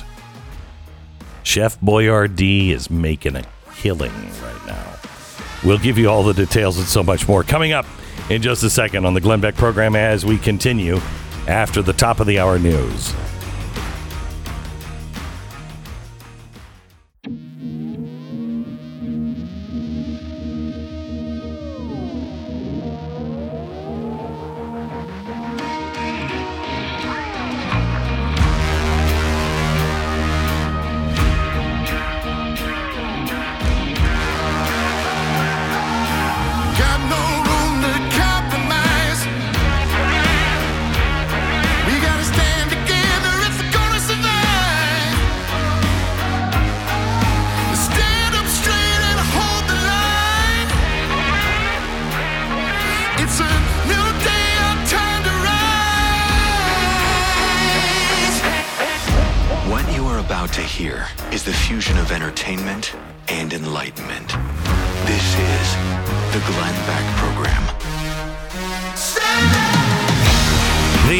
Washington Post writes With the emergence of the coronavirus pandemic in 2020, a number of states made changes to their voting systems to reduce the need to vote in person. Those changes triggered a backlash from Republicans. in part because it was expected to increase turnout, and in part because President Donald Trump was actively engaged in trying to cast mail in ballots as suspect, understanding that it was likely he would lose once those ballots were counted in the hours after the polls closed. There was a concerted effort to push back on the changes aimed both at constraining access and at triggering a legal fight that would empower state legislatures to decide election results. Trump and his allies lost most of those debates. The rules varied by state by state. The turnout was massive, and Trump lost. That brings us to the new theory of how President Biden's victory somehow represents a successful effort to steal the presidency. It's been percolating for weeks, quietly being presented to state legislative bodies and in conservative media outlets. Next week, right wing filmmaker Dinesh D'Souza will release a movie called 2000 Mules that aims to force the theory into the spotlight. Well, Dinesh D'Souza is here to tell you all about it and to answer some of the questions that I guess they just didn't want to ask Dinesh in the Washington Post. We go there in 60 seconds. Identity theft might sound complicated, but in some cases, all a thief needs to carry out a shopping scan is your name, email address, your mailing address, your address, and your phone number. With those details, they can start an onlo- uh, online store account, but they'll they'll add their own shopping information. Then, when they purchase items on that account without your knowledge, guess who gets to pay for the collection notices? You do. It's everywhere and it's really easy to do and nobody can watch all, you know, watch all bank accounts, watch uh, all stores, every transaction at every business. It's not possible. But Norton and Lifelock, they have the best system out there, in my opinion, and you can join them now at lifelock.com. If you want to save up to 25% off your first year of protection, use the promo code BECK, 1 800 Lifelock, 1 800 Lifelock, or lifelock.com, promo code BECK. Dinesh D'Souza, how are you, sir? I'm doing great, thank you. Very excited about this movie, uh, which is will be seen for the first time tonight.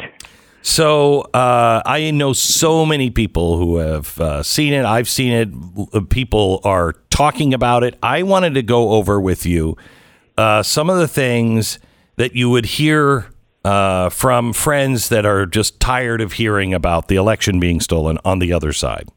So um, tell me first of all um, the the theory that you are uh, proposing and what you found. Sure. So the the foil, the thing we're arguing against, is the mantra that this was the most secure election in history. This is dogmatically asserted pretty much everywhere you look, and it's the basis for calling disputes about the election to be a big lie. It's also the basis for digital censorship. So a lot is riding on this claim, and um, I work in this film with a uh, group, an election intelligence group that is called True the Vote. Um, and at the time when lots of charges of fraud were flying around, many of them sincerely meant but unsubstantiated, True the Vote got a kind of a genius idea, which was let us test a hypothesis. And the hypothesis is that if the Democrats are going to cheat, they're going to cheat exactly where the rules changed. In other words, it's kind of like saying that there were new vulnerabilities created by the sudden mushrooming of all these mail and drop boxes, the mailing of not just millions, tens of millions of mail out ballots. So if it's going to happen, it doesn't mean it did happen, but if it did happen, this is probably how it would happen. And so what True the Vote did is they bought um, cell phone geospatial data, which is cell phone geo tracking, in all the key areas where the election was decided Atlanta, Georgia, Phoenix, Arizona, Milwaukee, Detroit, Philadelphia, 10 trillion pings of cell phones. And our cell phone, Glenn, has apps that enable the exact location at a given moment of time to be known about that phone. And if you buy the cell phone data, you can track the movement of phones. By the way, this is used by law enforcement, it's used by intelligence agencies. Um, frankly, if you walk into a mall and you get a notification saying, hey, there's a special at the Apple store, well, how they know you're there? They're tracking your phone. So Correct. it's this exact same technology. And what True the Vote did is they ran a search algorithm. And they were looking for mules. Now, what's a mule? A paid political operative hired to deliver fraudulent votes to mail in drop boxes, by the way, typically in the middle of the night. And they were looking for mules who went to 10 or more drop boxes. Now, this is key, and it's key because you might have a legitimate reason to go to two drop boxes, right? You went to one, you dropped off your ballot, you went to the second, and by mistake, you just had to tie your shoelace, and so you're found at the second location. But who has a rational reason to go to 10 or more drop boxes? So the idea is let's try to catch the most egregious or most industrious mules. And in these five areas that I mentioned, there are at least 2,000 mules. That's where I get the title for the movie, 2,000 Mules. The actual number of mules is, of course, much greater because if you look for people who went to five or more drop boxes, the number of mules increases exponentially. So that's the first line of evidence. It's geo tracking. The second line of evidence is surveillance video. And we're talking here not about some guy in his truck, you know, turning on his iPhone and capturing some guy dumping ballots. No, we're talking about the official surveillance video from the states themselves and what it shows. And this is probably the highlight of the movie. It's almost eerie. You can be you're taken back to the days leading up to the election, early voting, election day. You can see these criminals, and they are criminals uh, jumping out of their car. They look to the left and right, make sure no one's looking, and then they start dumping these ballots into mail-in drop boxes. So we, we, in a sense, the audience can see the crime being committed. They become eyewitnesses Right. to a coordinated network of illegal ballot trafficking. So they, I I mean, I was shocked to see. I mean, wearing gloves, they know exactly what they're doing. They know exactly what they're doing, and so do you, uh, just by watching. Just by watching. And you know, initially when I saw the gloves, I thought, could it be, could it be that these mules are wearing gloves because of COVID? They don't want to touch the drop box. But then this is what crushes it. You realize that the mules initially aren't wearing gloves. And then what happens is there's a big arrest in Arizona where the FBI busts some people for illegal vote dumping, ballot harvesting, and the FBI was able to find their fingerprints on multiple ballots. The moment that happened, the mules start wearing gloves. So the word goes out among these left wing organizations that deploy the mules wear gloves. That way you don't leave your fingerprints on the ballot. So very often when you're trying to decide whether to believe a theory, it's little details like this. You also know from seeing the movie, Glenn, people taking photos of the ballots being dropped in. Not a selfie, not sort of a I voted, but who takes photos of themselves putting in multiple ballots if not to show their employers, hey, I was there, I did the work, I need to Right. get paid. So the, let me just go through this. Uh, I'm quoting the uh, Washington Post. So let's walk through this. First, the changes in the rules that were allowed uh, that allowed the election heist. They have those in quotes. Um, they are changes that were made that made it easier to vote. That's at the heart of D'Souza's complaint and the Trump allies broadly. Often the allegation isn't that fraudulent ballots were cast, but just that the Democrats made it easier to vote, and that was the election theft. It's like complaining that your computer sold more widgets le- illegally because it lowered its prices. That's not your case at all. That's not our case at all. What he's saying is something like this You have a bank, and what the Democrats have done is they have made sure by filing lawsuits that the security guards get three hours off every night, and they turn off the surveillance video when they take a break, and they've told the tellers, don't be too rigorous about matching signatures, just make sure that the scrawl is roughly similar. So now I agree with the Washington Post that that does not prove a heist. That simply proves that the bank is more vulnerable to a heist. The beauty of- our movie is we don't just show the vulnerability, we actually show the heist. So he says, uh, the writer, then D'Souza crosses a bright line in his allegation. He's not saying that those collecting ballots and submitting them were violating state laws. He's saying that the ballots themselves were fraudulent, that this amounted to hundreds of thousands of illegal votes. If he has evidence to this, he's cracked the voter fraud thing wide open. But there's no reason to assume he does. Right. So actually, Philip Bump, the guy who wrote this article, has not seen the movie. In fact, he's he's been begging me to give him an advance copy of the movie. I'll probably send him one today. Here's what he's saying, and it's a little bit of guesswork on his part. What he's basically saying is that there is a difference. Um, he, what he's saying is that vote harvesting, which is essentially giving your ballot to somebody else to return Correct. it, is legal under some circumstances. And that's true. 26 or so states allow some form of vote harvesting. Now, California, which has, not surprisingly, the most liberal law, you can give your ballot, Glenn, to anyone and say, hey, you return it, you Right. drop it off. And that would explain people coming, um, you know, with a whole bunch of ballots. You know, I just collected them from everybody in the office. Exactly, exactly. Now, in the five states we're talking about, the rules are not like that. None of them allow that kind of unlimited harvesting. So, in Georgia, for example, this is pretty typical. You can give your ballot to a family member, or if you are in a confined facility, to a caregiver, but not to anyone else. It is strictly forbidden. I can't give my ballot in Georgia to my neighbor and say drop it off. Now, even though those laws vary a little bit from state to state, here's the crushing key point. In no state is it legal to pay anyone, let alone a mule, to go deliver a ballot. The moment that money changes hands, you have corrupted the process. So even in California, if I say to my neighbor, hey, Tom, go drop off my ballot, no problem. Hey, Tom, go drop off my ballot, and here's a hundred bucks to do it, that becomes a fraudulent vote, an illegal vote. It cannot and must not be counted. I'm going to quote from the, the thing again. What's more, even True the Vote doesn't allege the ballots themselves were fraudulent. When the website Just the News covered the Georgia story, it noted that True the Vote was not making such a claim. When True the Vote representatives testified in front of Wisconsin Legislative Committee, the group's Catherine Engelbrecht said so publicly. I want to make it clear we're not uh, uh, suggesting the ballots were cast were illegal ballots. What we're saying is the process was abused. It's the difference between making and selling a product legally and have someone smuggle that product into another country without your realizing it. If D'Souza's film shows that the ballots were fraudulent, that's a massive deal one would assume would have to quickly be presented to law enforcement. But there's been no such investigation and the group the uh, group whose data he's using says that's not what happened. That suggests then that D'Souza's claim to Kudlow is not backed up, that the 400,000 illegal votes, itself a remarkable uh, assertion of scale, were not that. So I think what's going on here is that Philip Bump is um, is um, confusing the difference between a fraudulent ballot and a, a ballot fraudulently cast. Here's what I mean.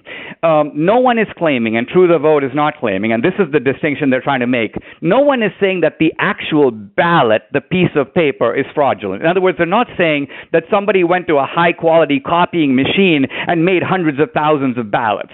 That would that would be a fraudulent physical ballot. What they are saying is that these ballots are not legal votes. And the way we know this by the way is you look at you look at the these nonprofit organizations. And it's worth mentioning here by the way that many of these so-called 501c3 organizations are strictly forbidden by law and by IRS rules from engaging in any kind of explicit electioneering. They can urge people generically to go out and vote, but the idea that they campaign or they collect votes for the Democrats or they try to advance a candidate or a party, this is strictly forbidden.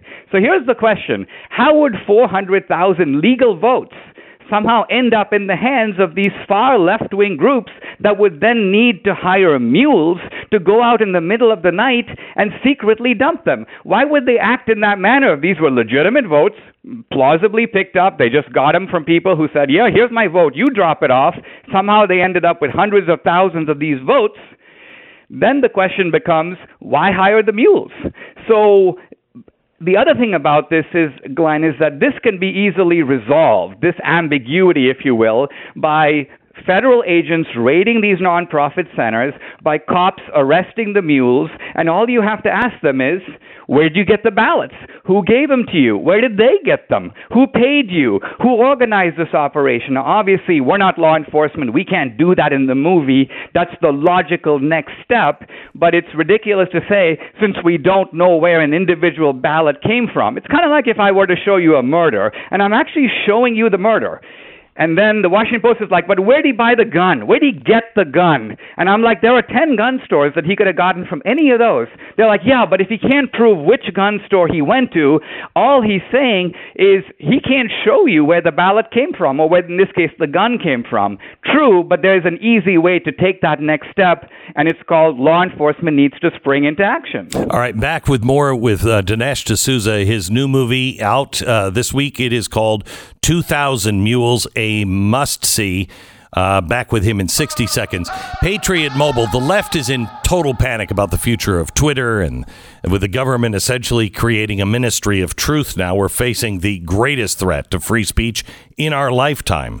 And that is one reason I am proud to be in business with Patriot Mobile. When I say in business with them, I mean I have their cell service. That's what I use on my phone, and I, I actually have a phone that I never ever use.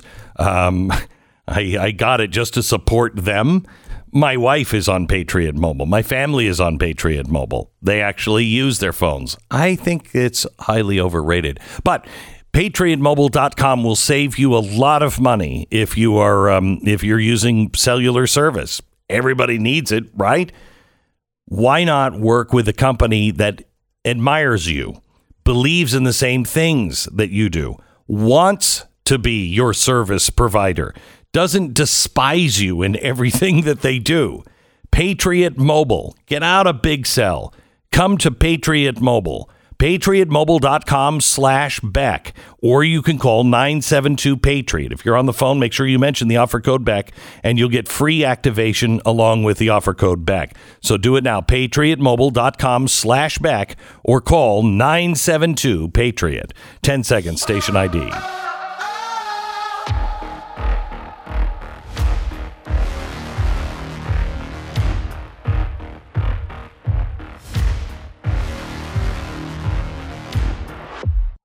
Uh, we're here with Dinesh D'Souza talking about his new movie. Dinesh, I'm curious if because you're talking about the prosecution of real standing laws, laws that are on the books. Is there a, a little tiny bit of motivation here that just because the only time I can think of anybody going after any of these laws is when they came after you. And then here's a real situation where an election might be on the line and people are very worried about the integrity of the election and and here they don't seem to have any interest in it whatsoever. One of the most fascinating questions for me is going to be what what comes next. You know, here's this hmm. movie, and by the way, you know, in my earlier movies, I always took a certain pleasure in people standing up and applauding in the theater when the movie ended. That's not going to happen here. I predict that tonight and then Wednesday night when we do our second theatrical showing, be dead silence in the theater as people sort of take it in because we do a very careful computational math. In other words, it's not just 400,000 illegal votes, therefore the election was stolen. No, you have to look at each individual state and see if the volume of fraud was large enough to have moved that state from one camp into the other camp. So all of this is in the movie, and it puts us into constitutionally uncharted territory because while the Constitution lays out a procedure, the electors vote, both houses of Congress affirm and ratify, the president is inaugurated, the Constitution does not contemplate what happens if it comes out later that the guy in the White House got there because of not not episodic but coordinated planned fraud in the key states it's never happened before in american history as far as i know So,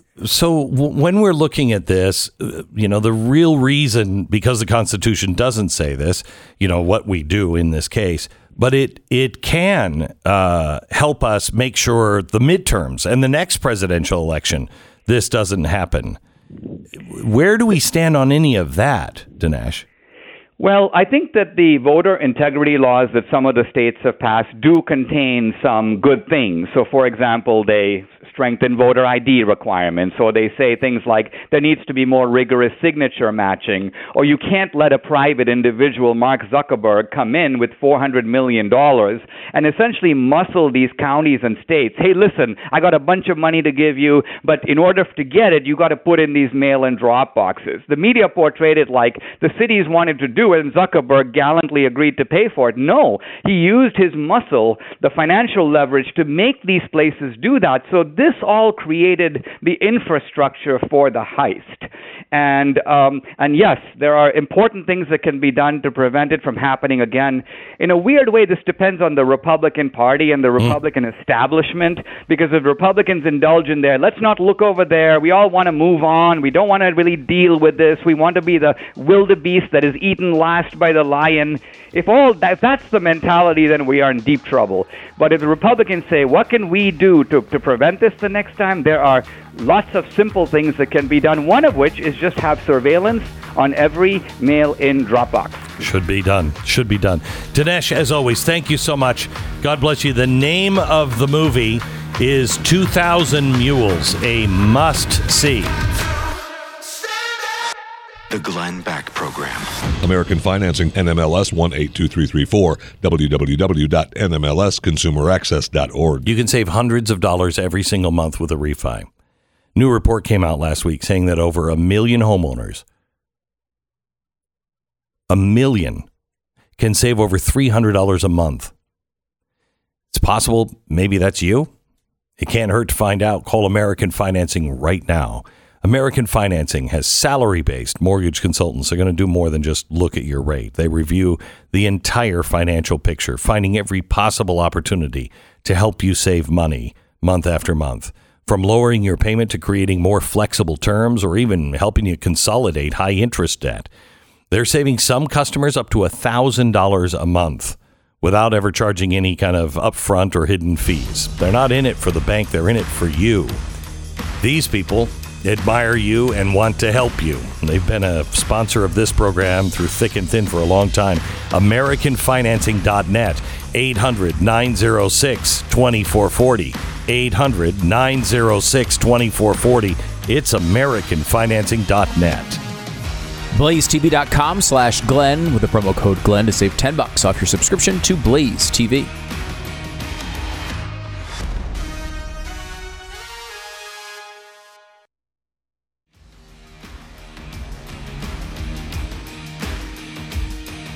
This is the Glenn Beck program. I'm glad you're here.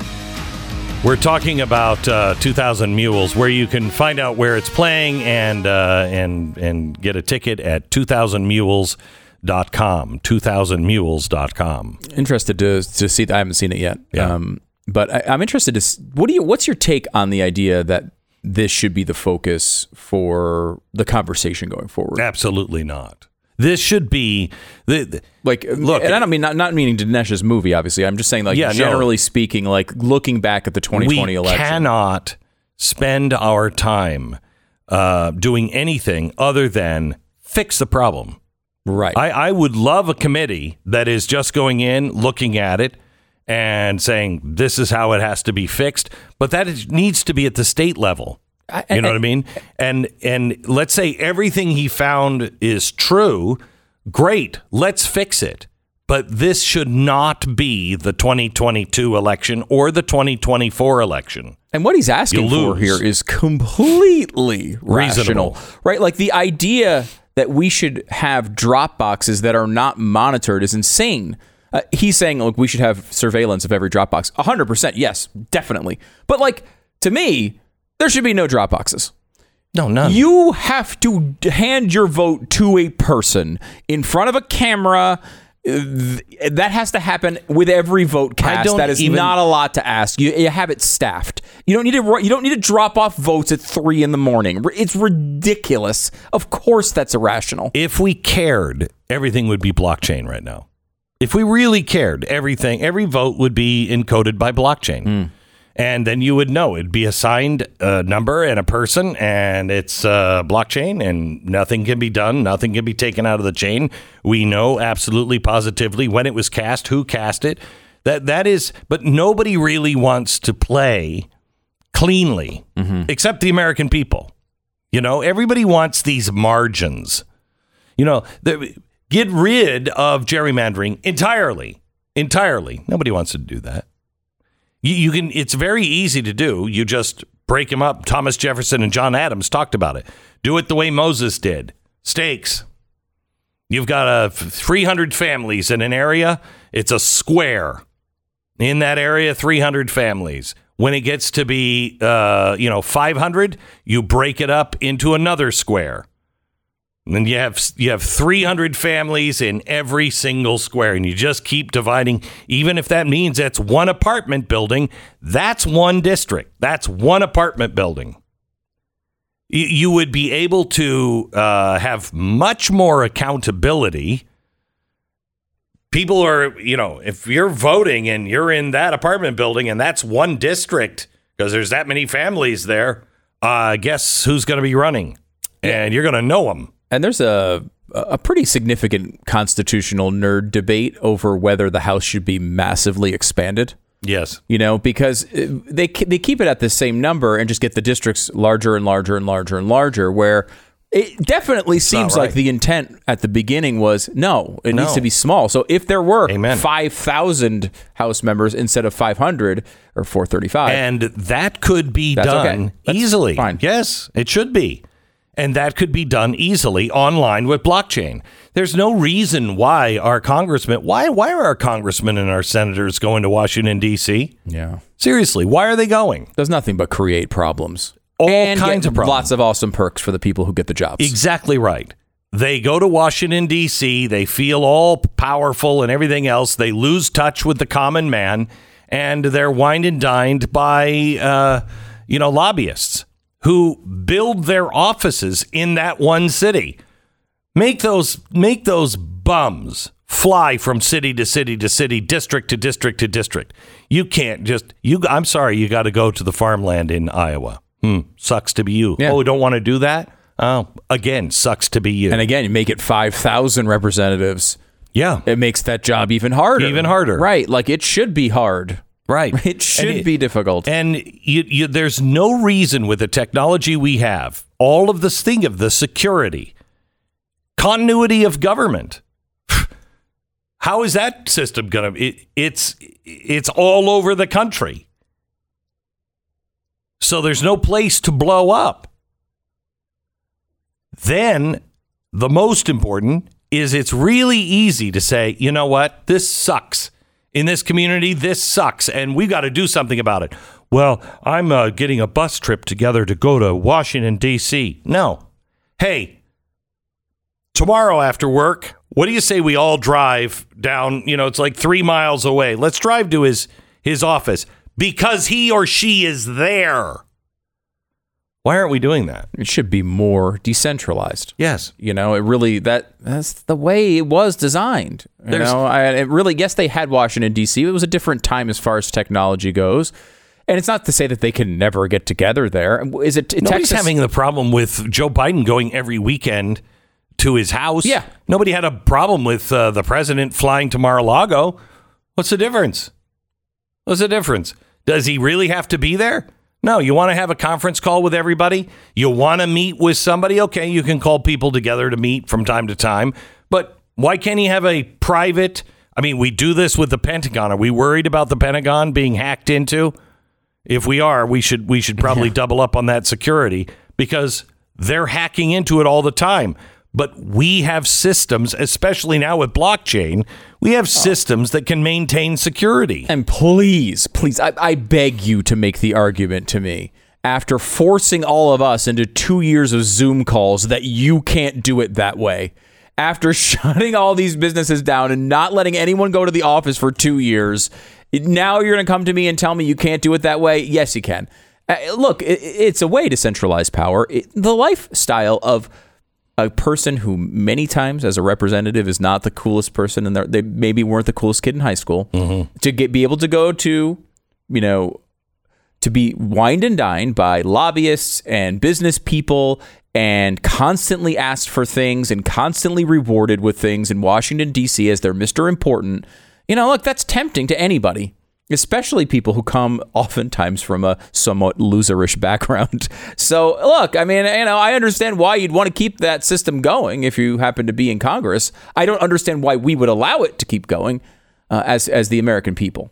And you know, if you want to keep the agencies, which I'm not for at all, no CDC, really, is that has that been is that has that done a good job lately? Uh, Wonderful. The the uh, the Department of Education, how, how's that going for us? How how about the State Department? They were great in Afghanistan, wasn't that great? I mean, if you want to keep them, fine, just fire everybody, fire everybody, and put term limits in for people who are appointed or go take a job there. There's no reason, no reason other than maybe a secretarial pool, which I don't think you need anymore. There's no reason that people are get a job in the government and then they make that their life. That should never be anybody's life. We don't need that. It only causes problems. That is why we have the deep state. These bureaucrats are there for 40 years. You can't fire them. And they just do whatever they want because they grow arrogant. Yeah, I'll outlive that president too. Uh, do you know the name Sanford Bishop Jr.? No. Neither do I. In fact, I had never said it before until hmm. Friday's episode of Stu Does America, in my entire life. And what I find interesting about that, because I was doing a thing on on Marjorie Taylor Greene and how they're trying to get her thrown off the ballot, and how this is really bad for democracy, like Marjorie Taylor Greene or not, horrible idea to throw people off of the ballot trying to utilize the Constitution in this way that it obviously was uh, not intended. That was the point. But as I was going through that, I realized Sanford Bishop Jr. has been a representative from Georgia since I was in high school. I've been doing this job on talk radio for 20 years and have never uttered his name. God only knows what he's done in those 20, 30, 30, 20, 30 years. Something like almost 30 years now. But I mean, the, these people can get into office and stay there forever.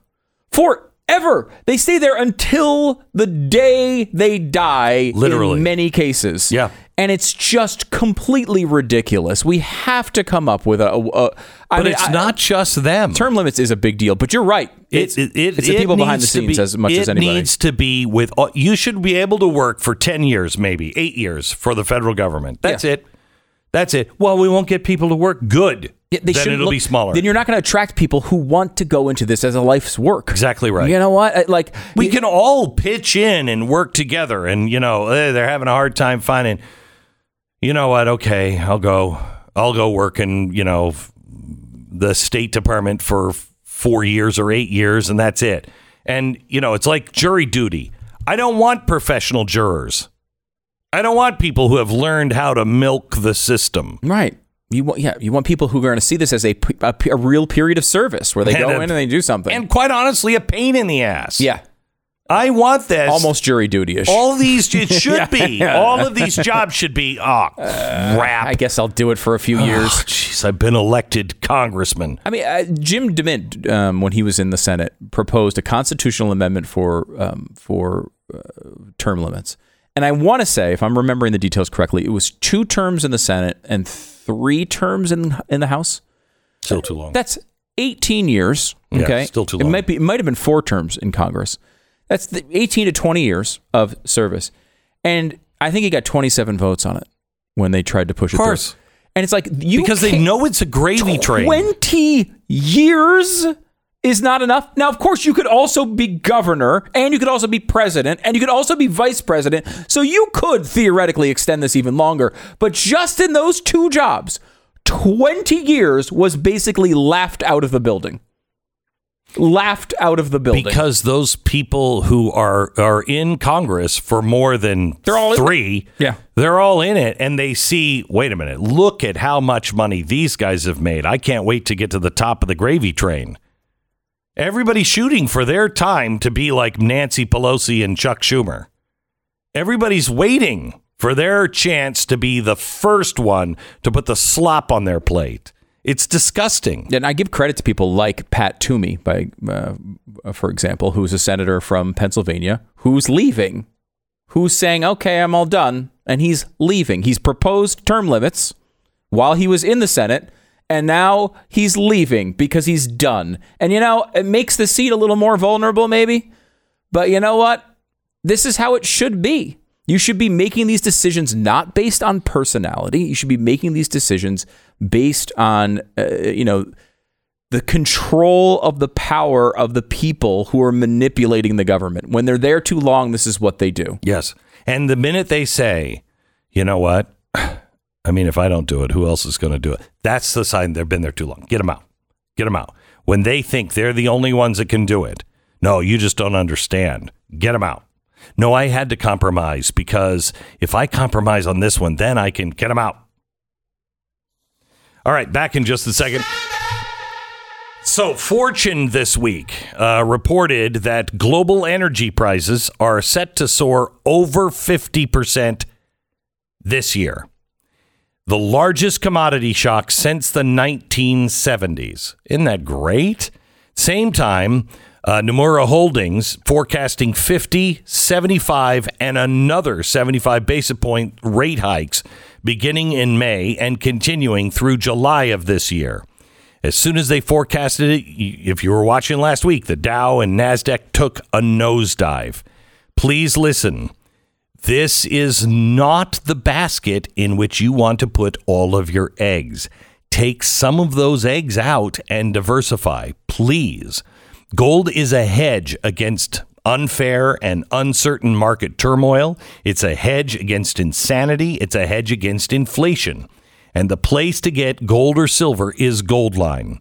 A small number of $5 Indian head gold coins were ever minted. Even fewer still exist in the graded, authenticated condition. Ask Goldline about the mint state of 62 $5 gold Indian head coins. Very important grade. You can also how you ask how you can get a free half ounce platinum coin and a free two ounce silver maple flex bar with the purchases of two boxes of Indians. Don't wait. Call them now, please. Do your homework now. Goldline.com. Goldline.com 866 Goldline. The Glenn Beck Program.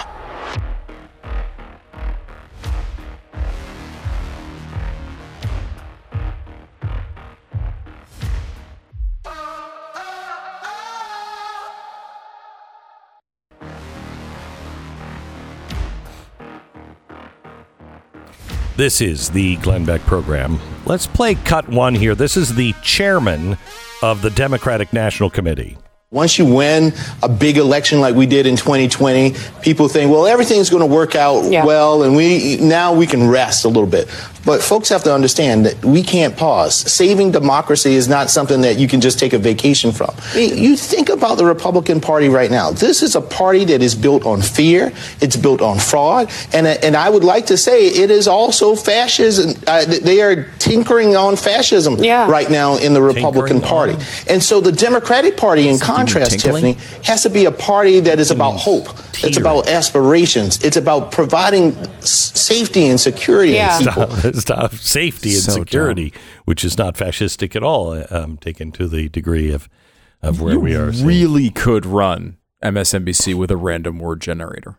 Like if you, You just could. put in the word fascist and racist and sexist and homophobic and just transphobic and put them in there with a bunch of different, you know, pronouns and adjectives around them.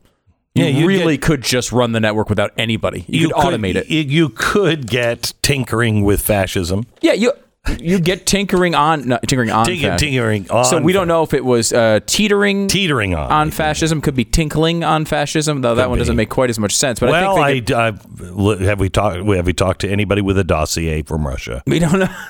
That's true. It could be tinkling. That's true.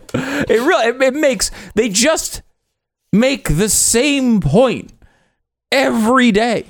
Over and over and over and over again and insert the new names. I mean, we all know the truth that Ron DeSantis will be even scarier than Donald Trump. Do we not? Oh yeah, absolutely. If Donald, if, Donald, Trump, doesn't decides run, not to run, Ron uh, Ron uh, uh, runs. Yep. Absolutely, positively, he's much worse. Than Much Donald worse. Trump. Much more much dangerous. worse. This Much is this guy. He's he wants to just you know kill black people. And he's been doing it already. We just don't have the footage of it. Ron DeSantis is worse than Donald Trump. An explainer. Like that is going to be the It- it is. headline It of will be. five million think will be. pieces from the left. Ugh, It's agonizing. This is the Glenn Beck Program.